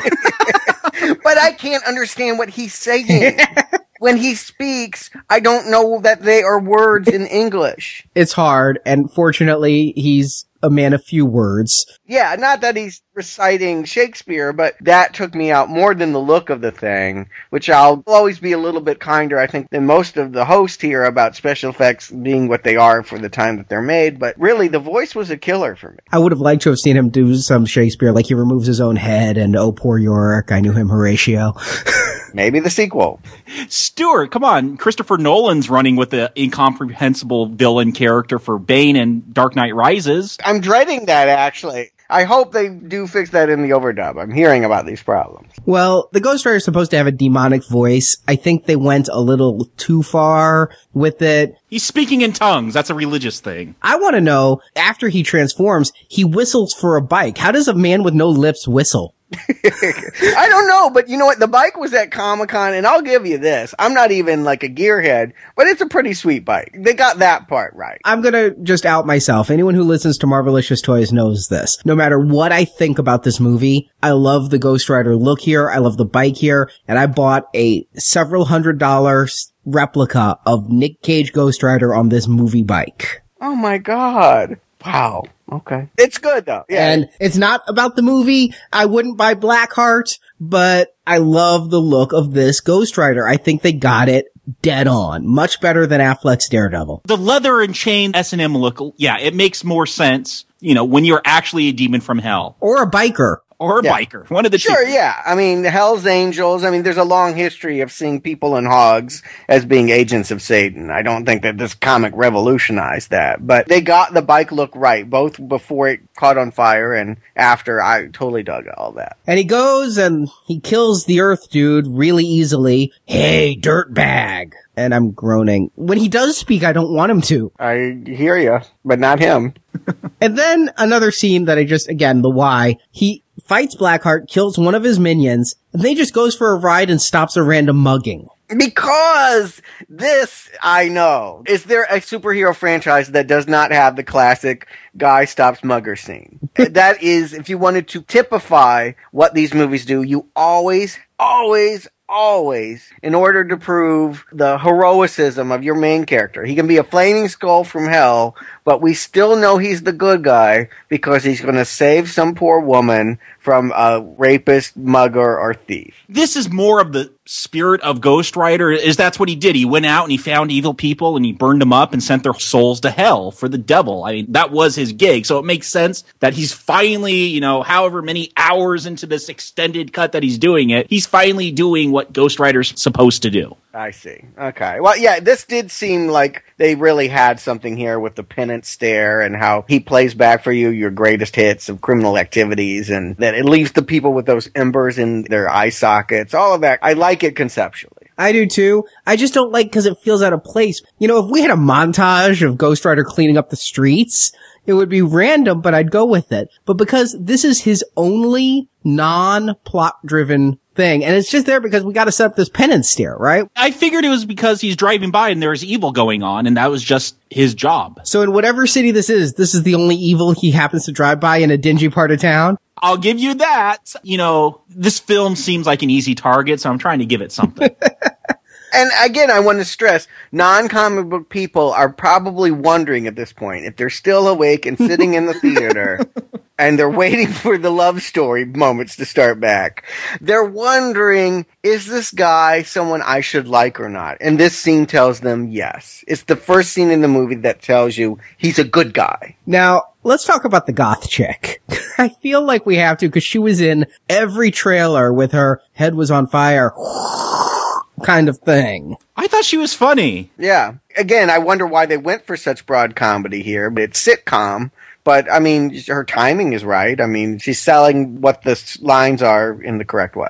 Turns out she would end up being in one of the biggest movies of last year. She was in Bridesmaids. Oh. So she is a comedian. Yeah, she's a stand-up comedian from Australia where Ghost Rider was filmed. But I don't know. I'm the comic book guy and I'm wondering what movie I'm watching when she's doing that face thing. But yet, I find her amusing. I always like when like these weird, unexplained unexplainable huge events are downplayed in comedy like that. Like it could be this massive explosion. Oh yeah, it was like a teeny fine. And her timing's right, so it works. I like the juxtaposition there. Like how else are you going to explain that this fire demon came and burned this mugger and saved your life? Like it's kind of hard to explain. Yeah, she might have taken it one step too far when she flashes the gang sign. But I love that. I love that she does this awkward like vampire goth pose or something at the end. That was great. Again, in the context of the larger movie, I'm wondering what it is I'm trying to consume here. It's a directorial problem, and it's one I had at Daredevil. I do not feel like the man is in control of the way that the movie is working. It feels all over, and that the actors are taking it away from him and doing whatever the hell they want, and he's not stopping them. And then the Ghost Rider rides off, and again, I wish I understood some whys. He wakes up at a graveyard. Now, a few things about this graveyard. A, it's the graveyard where his father is buried. B, it's the graveyard where Sam Elliott works. C, why did the Ghost Rider go there? Did he go for the caretaker? Was he wanting to visit his father? I thought he was drawn there, and I thought it was beyond his control. Is he still in the same town where his dad died? That part I wasn't sure on. And what town is it? It's Dallas, right? It's never stated. It's somewhere west. It's always in Texas somewhere. Okay. Who knows where? Melbourne. Melbourne, Texas, yeah. Is that where it's filmed? Yes, with pickups in Vancouver. Mm. What I don't understand even more is why, once he gets to this graveyard scene, meets Slade, it's explained he's only Ghost Rider at night and normal during the day, because evil never happens during the day. Like, all that white-collar crime with Enron and stuff, that only happened late at night. Like, I get it's a plot device, so there could be some weaknesses shown with Ghost Rider, but it's stupid. I can't remember. Is that from the original comic or? No. When there's evil, he flames on and takes care of it. Hmm. It reminds me, honestly, this whole thing, a little bit of the Hulk, who we'll be getting to in just a couple weeks, because it's like when evil's around or whenever he gets pissed off, he then transforms into this monstrous creature. And for a while, the Hulk would transform into the Hulk only at night during Peter David's run. So I was getting a Hulk vibe off of a lot of this. It just doesn't make sense if that's your thing to avenge evil. And I guess maybe I'm bringing that into the comic. Here, he's Ghost Rider to get Blackwater and just happens to stop a mugger. But it just doesn't make sense. Like I said, the confusion's going to start really growing in the second hour for me. As they try to explain more and more, their answers just spawn more questions. I actually am going to agree with you on this. The first half of the movie is the stronger half. From this point on, I get confused about sequentially when things even happen. I disagree. The first half can't be the better half. The better half is when Ghost Rider shows up. The first half of the movie doesn't have Ghost Rider. How is it the better half? Arnie, all I'll say is this second half, I knew this because that little white envelope from Netflix said 2 hours, 7 minutes. And about every 30 seconds, my eyes flashed to that clock to see my 2 minutes and 7 minutes were up during the second half. It was painful. I'm sorry, but the whole Carney thing, I mean, it's expository and needed. I can't consider it the better half. No, let me be clear. I'm not saying it's good. I'm saying at least it's coherent. I'm understanding sequentially how things are happening, even if I'm not agreeing with them. After this point, I look at my notes and I can't even really tell what is happening until the climax. It's just kind of chaotic. And that's my problem. Now we're finally getting to the action, and I'm bored. That's a problem for me, especially with an action movie, superhero movie. That third act, that's when just all the shit hits the fan, and it's not keeping my attention. Yeah. See, this is when the Nick Cage-isms start to work for me. Like when he's getting his arm fixed and the caretaker says, sterilize this, and Nick Cage like tries to shoot flames out his fingers. I'm enjoying the Nick Cage performance post Flame On. And this is when the action really kicks in and I go with it. I mean, let's go through this because what happens next is he goes out to try to get back with Roxanne, but the police are after him because they think the Ghost Rider killed all those people in that bar. They're investigating the scene at the train station where the Hidden first showed up and he fought them. And they're like, obviously this is religious nuts because there's sulfur here. I'm like, huh? Sulfur and brimstone? Like, this is stupid. That was cut from the theatrical release and rightly so. Well, Stuart, you're lucky. I'm not, because I still thought the movie. But for me, it's typified by the moment that all of a sudden, at one point, a priest is being confronted by Blackheart about, we know you have the scroll. I'm like, I know that Sam Elliott has the scroll here. Like, honestly, who was that priest that showed up for a half a second? Again, it's all one lines, but at the train station used to be a graveyard. Got that part. So they moved the thing, and they asked that guy they randomly killed at the train station, well, who knows where the graves are now? That was moved 120 years ago. And the random guy at the train station happens to know his graveyard history and says, oh, it was handled by St. Michael's Church. And so they kill him for the information. The priest is over at St. Michael's. Never established, I don't think. Okay. No, they don't call it out as St. Michael's. Like, I had to think back. Why are they in this? Oh, yeah, they said the graveyard was moved and the church would know. It's something I had to think back and do some thinking on to figure out. Yeah, I wasn't willing to do more work than the screenwriters were. My point is that it feels random at this point. All of a sudden, he's arrested. I didn't know why. I didn't see that they had built a case for it. She's with him, and then she's not with him. Then she comes back to apologize, but she's still leaving him. I'm just like, this is just a mess at this point. You say that you know Slade has the map. That's not a secret. Like, that was my problem with the whole prologue. That reveals all these revelations that come at the end of this film, that he has the map, that he's actually a ghost. Like, well, we already saw that at the beginning. Why do we have that? If you're going to tell us that all over again, and it's going to boil the surprises for you at the end. Yeah, surprise, Sam Elliott's career hasn't gone so bad that he's playing a cameo as just a gravedigger. He actually plays into the part. Good for Sam. I'm glad it still matters. That, yeah, we know that he's got the scroll, and we don't know why Mephistopheles doesn't know he has the scroll or where to find him, but... Because he's on hallowed ground, and they can't go onto hallowed ground for some reason, even though they can at the end. I don't know. Oh, really? I didn't know that. Okay. Well, they only go on hallowed ground in the extended cut, and Blackheart says he doesn't follow those rules. So it's confusing in both cuts. Good. Okay. Yeah. This is turning into another Daredevil situation where you can see a longer version, but you can never see a better version. All right. And then here's where we really get to the scenes I like, though. Johnny gets arrested. And, of course, he's put in where there's all the crime, so he Ghost Riders out. Liked it. I'm with you. I'm liking the scene. Yeah, it was a decent scene, yeah. Guy wanted his $10 back for the show. It's funny that all these people in prison are, like, really Johnny's fans. I thought that was kind of a good joke. I think there's a comment made about his fans subtly in this whole movie. If you look at the audience who goes to his shows. Yes. That's what the elite Hollywood people think of you, NASCAR and motocross fans.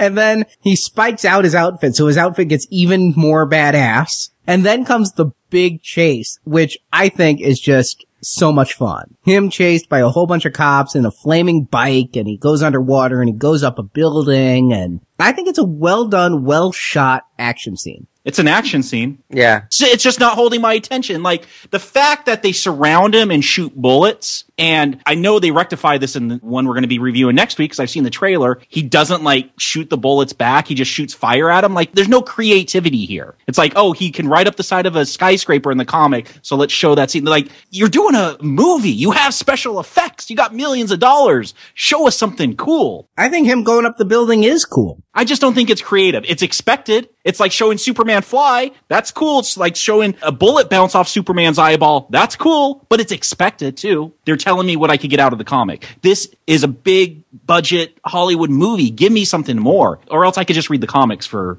$3 or $4 a piece. I'll be honest, I'd never liked this storyline in a superhero series. I know that it is inevitable and that they all have this, of the police person that's trying to catch them, or the Jay Jameson that is trying to catch the good guy and it's right under their nose. And like, I just don't want to see cops chasing Ghost Rider. You've told me this story is about Peter Fonda and devils and demons, and that's what I want to see. So all of this, the cops are chasing him, just seems like a waste of time. We know the cops aren't going to get him. He's Ghost Rider. I don't disagree with that.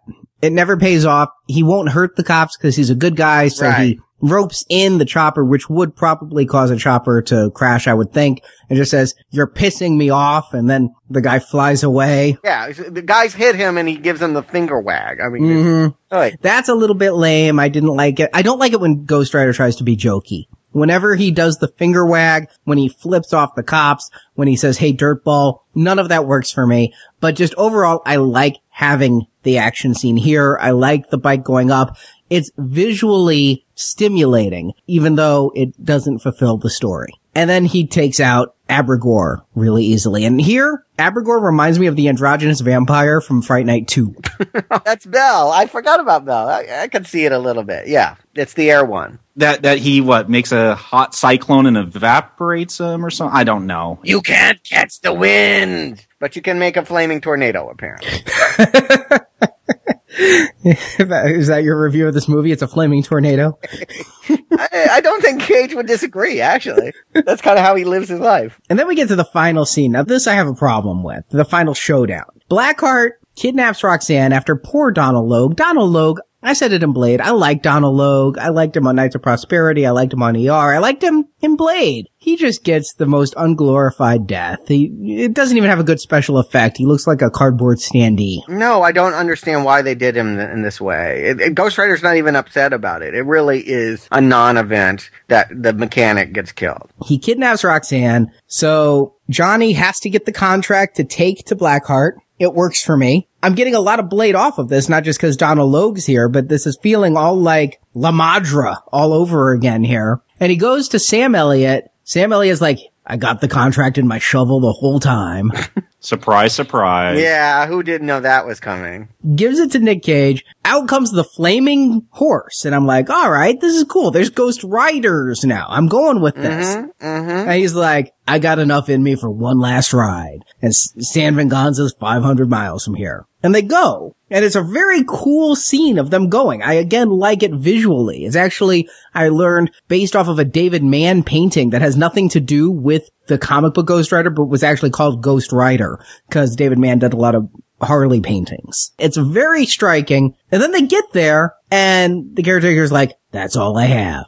I have to go now. And this is where the whys are piling up. Why did he have one more Ghost Rider moment in him? Why does he just fade away? Why did, why? This doesn't make sense. Stop giving me answers that don't answer anything. I want to just backtrack and understand that so back in, the Pony Express era, he was the one riding around doing Mephistopheles' work, right? Yes. And then decides at the last minute he's not going to fulfill that contract and outruns Mephistopheles and runs off to... hallowed ground. The cemetery somewhere else, far away. And Satan does not get another Ghost Rider for over 100 years.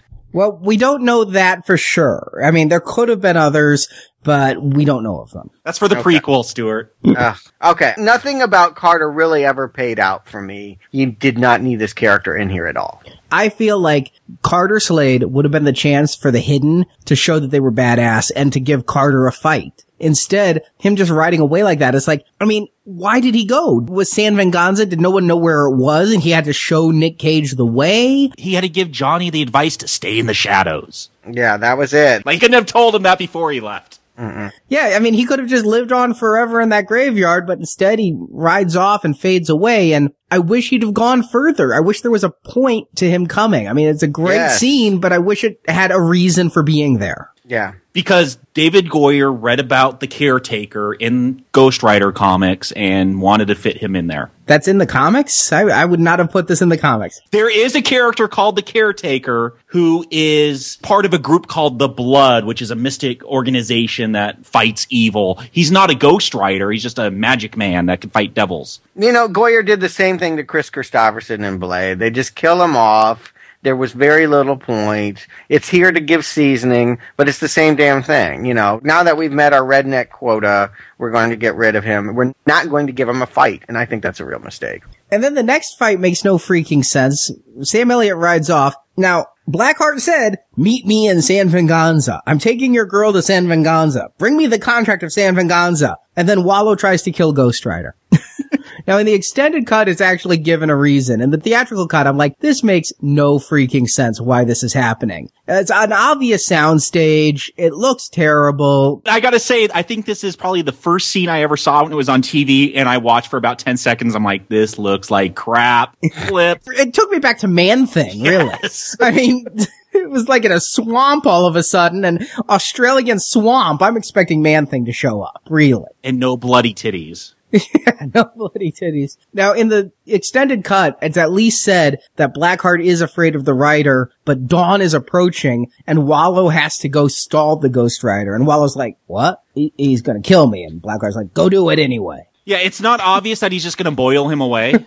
Is that how he died? Yes, he boiled him. I didn't understand anything about these moments. He evaporates and goes into the air and becomes an air demon, I guess. I guess he becomes Abigor now. Yeah. It's the cycle of life for demons. No, that fight scene is where I just realized Ghost Rider will win any fight because Ghost Rider is the good guy. And it's like when you play with the child and they're like, I have the power. You know, they always just make up a rule and they get to win the game. This is what it is. Ghost Rider is submerged in water. That should quench any flames possible. No, he can make flame and that's that. He's just Ghost Rider.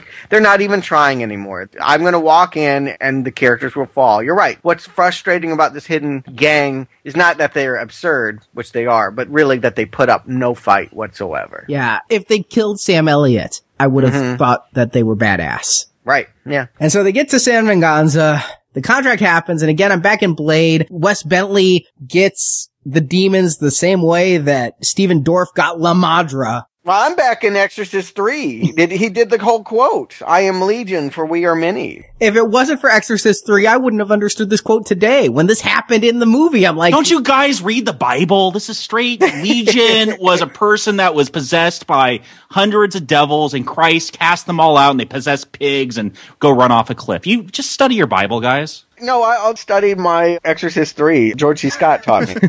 I just thought, I'm now Legion. I'm not Blackheart anymore. I am Legion. And oh no, it's a biblical quote about possession. Now, thank you, Stuart. I understand it. Yeah. They've been grafting on a little bit. I mean, during this time, yeah, Nick Cage actually was reading the Bible. He was studying up on the end of days. And it's kind of like Daredevil and how there was a nun in one shot and a guy in a church. You know, it's like they are vaguely getting to some spiritual themes, but not really. Again, here's some more whys. So we see earlier Johnny Blaze, he's reading in his satanic verses or whatever that he can try to control the demon within him. We see him light some candles. And by the way, he doesn't have a shirt on. Was that Nick Cage's real body? Probably. I could believe that he committed. Wow. That was impressive.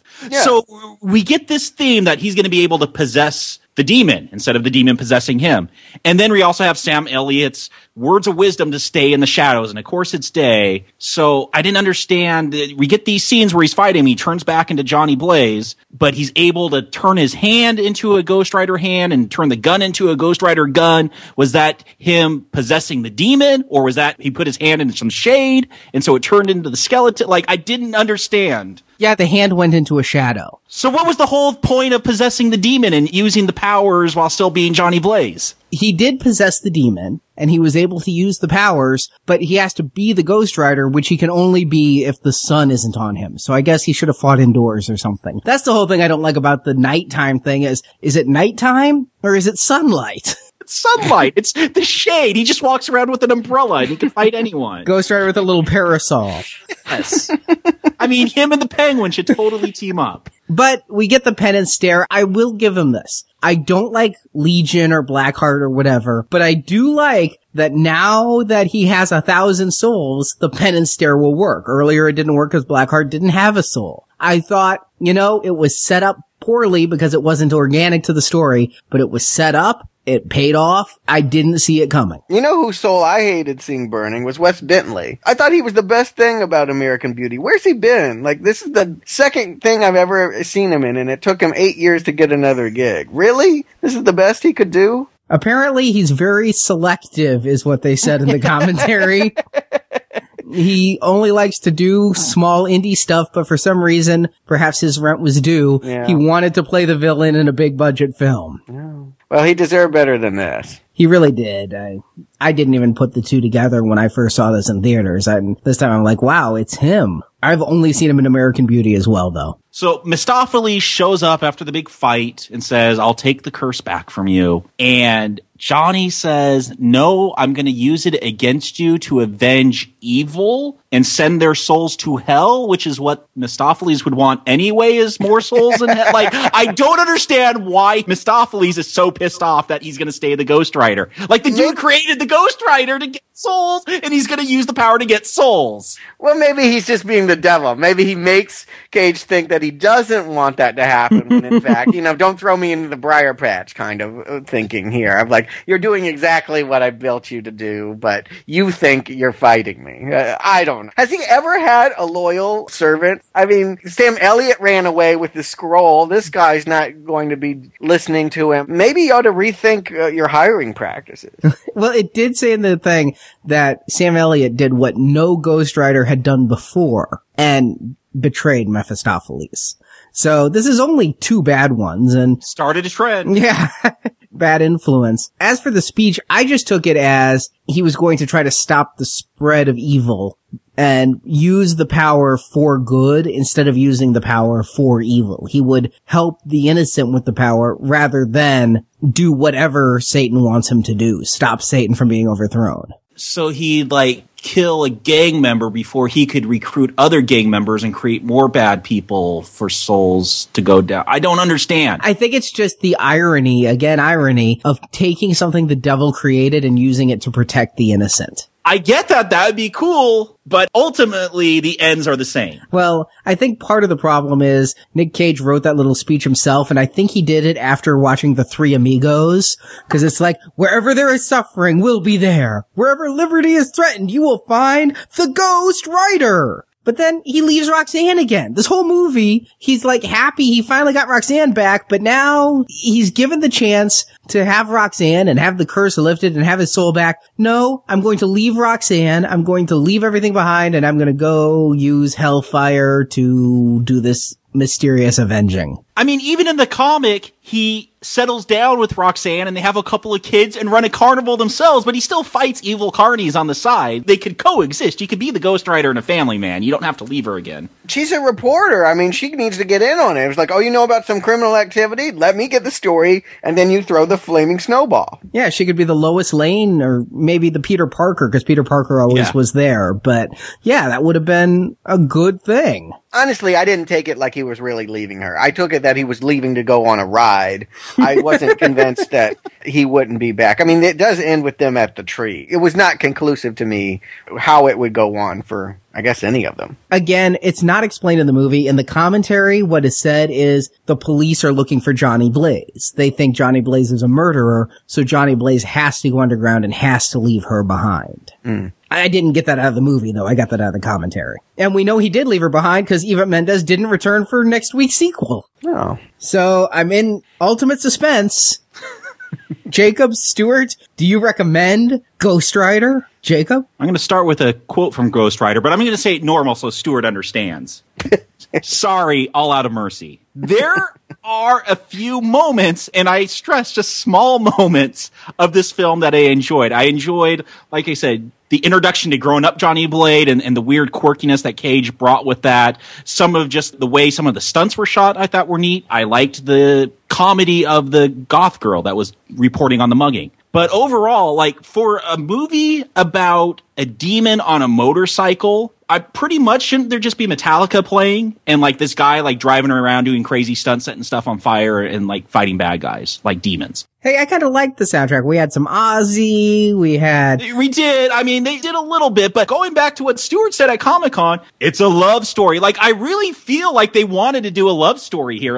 Every time Roxanne was here, this movie, the brakes were slammed on. And it's let's do a rom-com now. That's how I really felt. This movie is way too slow. For me, there should be some kind of relationship between the material and the way it's presented. Ghost Rider, motorcycles, flames. I want the movie to embody that spirit, and this does not. It's slow and boring. The action, for the most part, it's just mediocre. Like I said, I was watching the clock more than I was watching the screen during that second half, during that third act when I should have really been involved. So I'm going to say not recommended. And again, to quote the movie, if you're flipping through channels and you see this on, put the monkey show back on.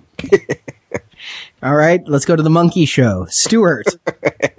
Well, the themes of this movie are all about facing your fear and are there really second chances? This is my second time watching Ghost Rider. And so, yes, I was afraid to return. I was going to have to face my fear of this movie it is not as titanically awful when you put it in perspective of the rest of the Marvel universe and the movies that I have watched, which may mean more about the other movies that I've seen. I may be commenting more on Howard the Duck and Man-Thing than I am about Ghost Rider, but it does not seem as terrible as it did to me on that plane ride, and I was wishing it to crash. But can it jump the chasm between being the worst movie I've ever seen to something I'd recommend? Absolutely not. Nobody can make that jump, and certainly not Gonzo Cage. I mean, I think I could recommend it if you just like to see Cage be a nutball. He certainly fulfills that quota and then some here, and I think that this is better than Nick Fury and Daredevil and some of this crap I have been watching. But it is still, yes, a terrible movie. I guess the biggest compliment I can give it is merely terrible and not one of the worst in the Marvel Universe. But it's easily bad, and I cannot say that I'm revving my engine for more. I'm very afraid of giving Ghost Rider a second chance next week, but I'm contractually required to. So strong not recommend, but not the strongest. And me, you know, I had a hard time with this one. What? I mean, I know this movie's not good. How would you not recommend this? This is like custom made for you. If I go out and buy a Twinkie and it's full of air and it's not good for me, but it was made for me, do I recommend you eat a Twinkie? That's the problem here. There's so much wrong with this movie, but yet on just a pure base level, it gives me thrills. It's, ooh, skull on fire. Ooh, I love the cover of Ghost Rider in the Sky by Spiderbait. It's so much here that I have fun with. I mean, I watched this movie 6 times in 1 week for this podcast. 6 times! And I was not clawing off my own face to a skull head by the end of the 6th time. But I don't respect this movie. It asks too many questions that are never answered. It's nonsensical. I'd recommend it as a music video, but I can't recommend it as a feature film. Wow. I just can't. I'm stunned. I'm honest to God stunned. You have been talking so much about how excited you were to do this one, and you seem to enjoy so much, but I'm glad to know that you know the difference between terrible and awesome, and I wish Cage would learn it as well.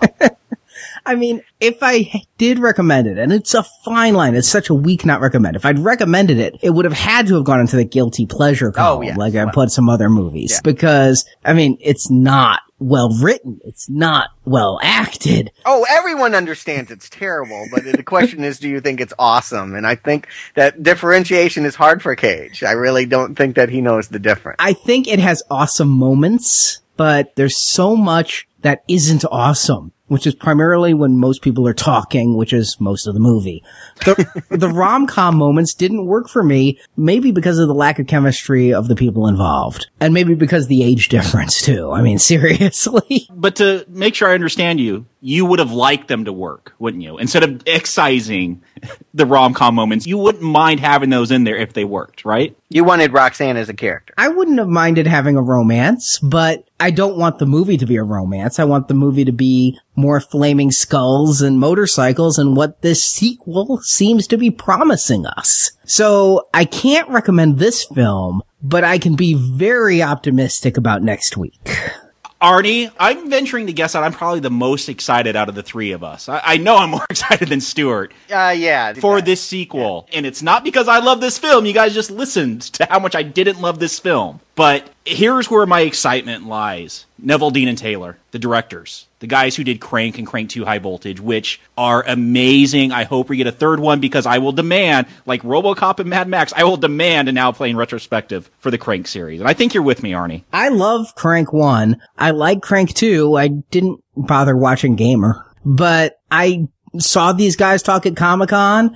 I've seen some of the footage that isn't even in the trailers. I have no idea what the story is, but it's looking pretty good. I've loved the footage I've seen. A lot of people got upset about the piss and fire. It's Ghost Rider. That's what I want. I've loved the promotional posters I've seen. They're very heavy metal. I talked about I want to see that connection between what the material is and how it's presented. Those posters have done that. They look like heavy metal art with spitting bullets. I'm hopeful for this. Yes, I just watched Ghost Rider, the original movie. I'm still hopeful for the sequel. Very hopeful. And even though we didn't recommend it, I mean, you got to admit, the sequel was a given. I'm surprised it took 5 years because This thing did gangbusters, broke President's Day weekend records. I was shocked how much money this film made when I did my Wikipedia research. Yeah, I remember it being a success at the time, getting $52 million in the first weekend. I'm like, wow, that blew Daredevil out of the water. It's a love story. Bring your dates.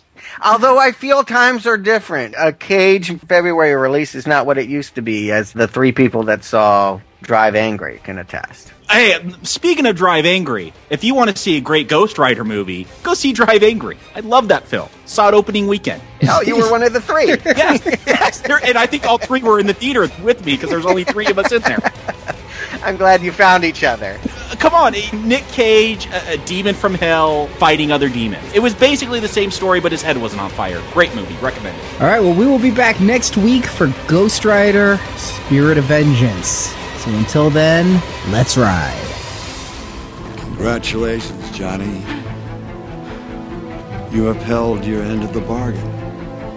It's time I take back the power of the Ghost Rider.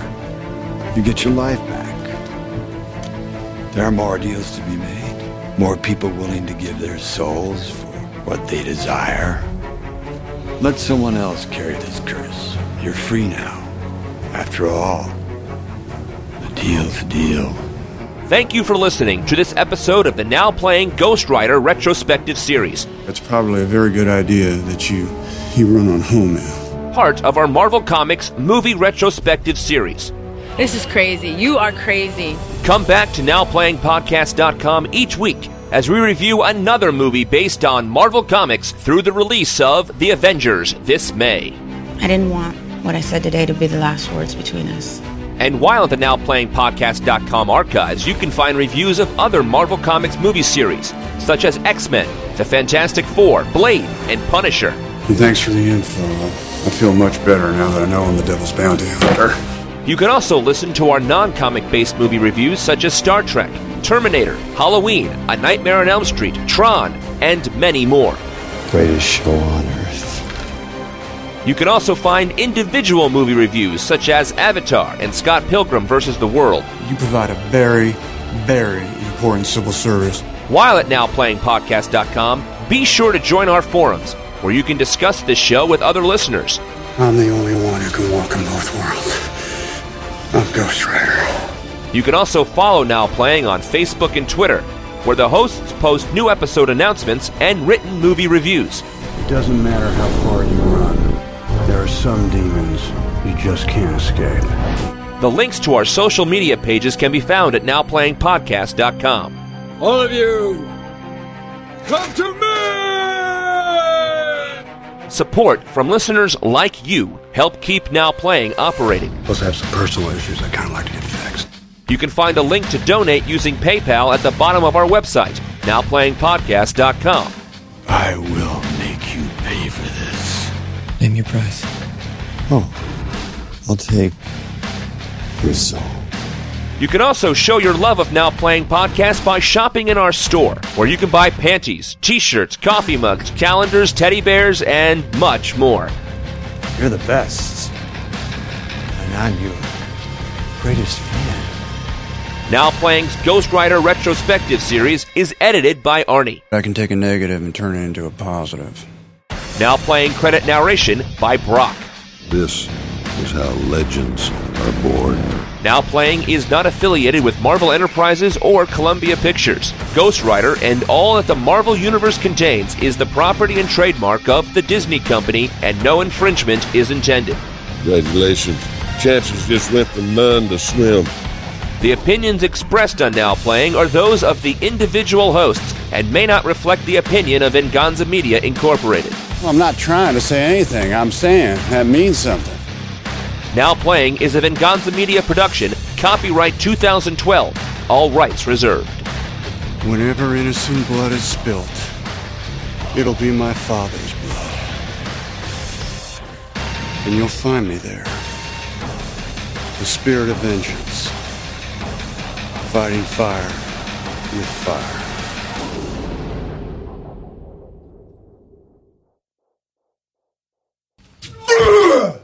Our good friend Goyer did a script for Daredevil. God damn, this is going to be a problem today. Oh, what's that movie where it was the crime thing? Red Rock West? No, he's body lifting women. Off? Oh, your Kiss of Death. Do we want to transition to a plot summary from there? Okay. Well, no, I don't have one. Okay. Well, Arnie, why don't you tell us what Johnny Blaze does in Ghost Rider? I don't know. Ironically, that's what I was going to do, and I was like, no, I can't do that. Well, I guess we're doing it then.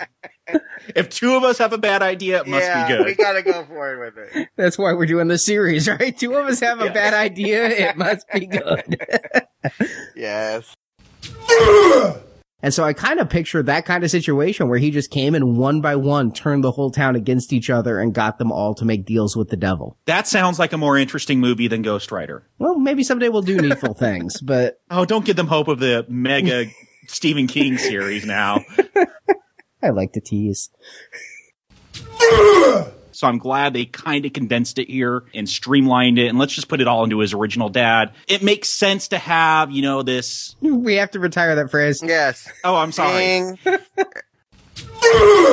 If you're going to be Satan, I keep having Saturday Night Live flashbacks here. It doesn't make more sense, but it's simpler in the comic. I hope that works for you, Stuart. Okay. Roxanne, with the power of love, literally with the power of love, is able to fight off Mephisto. Thank you for putting Huey Lewis in my head. That. Come on now.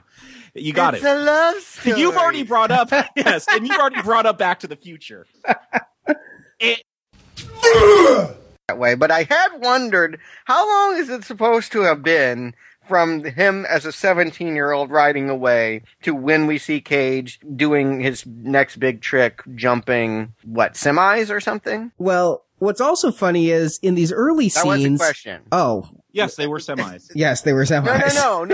The question was... Oh, I was getting to the time issue. I was about to do the time issue. Can I compliment them? Ah. Yeah, I always thought that the hand... were characters... Excuse me, Jesus. Wow. Holy shit. Sorry. Is that your elemental power? You're like Barney. You could have fit into this movie. Maybe I could merge that Welsh with my original thing to make it go. You would sound like him, yeah.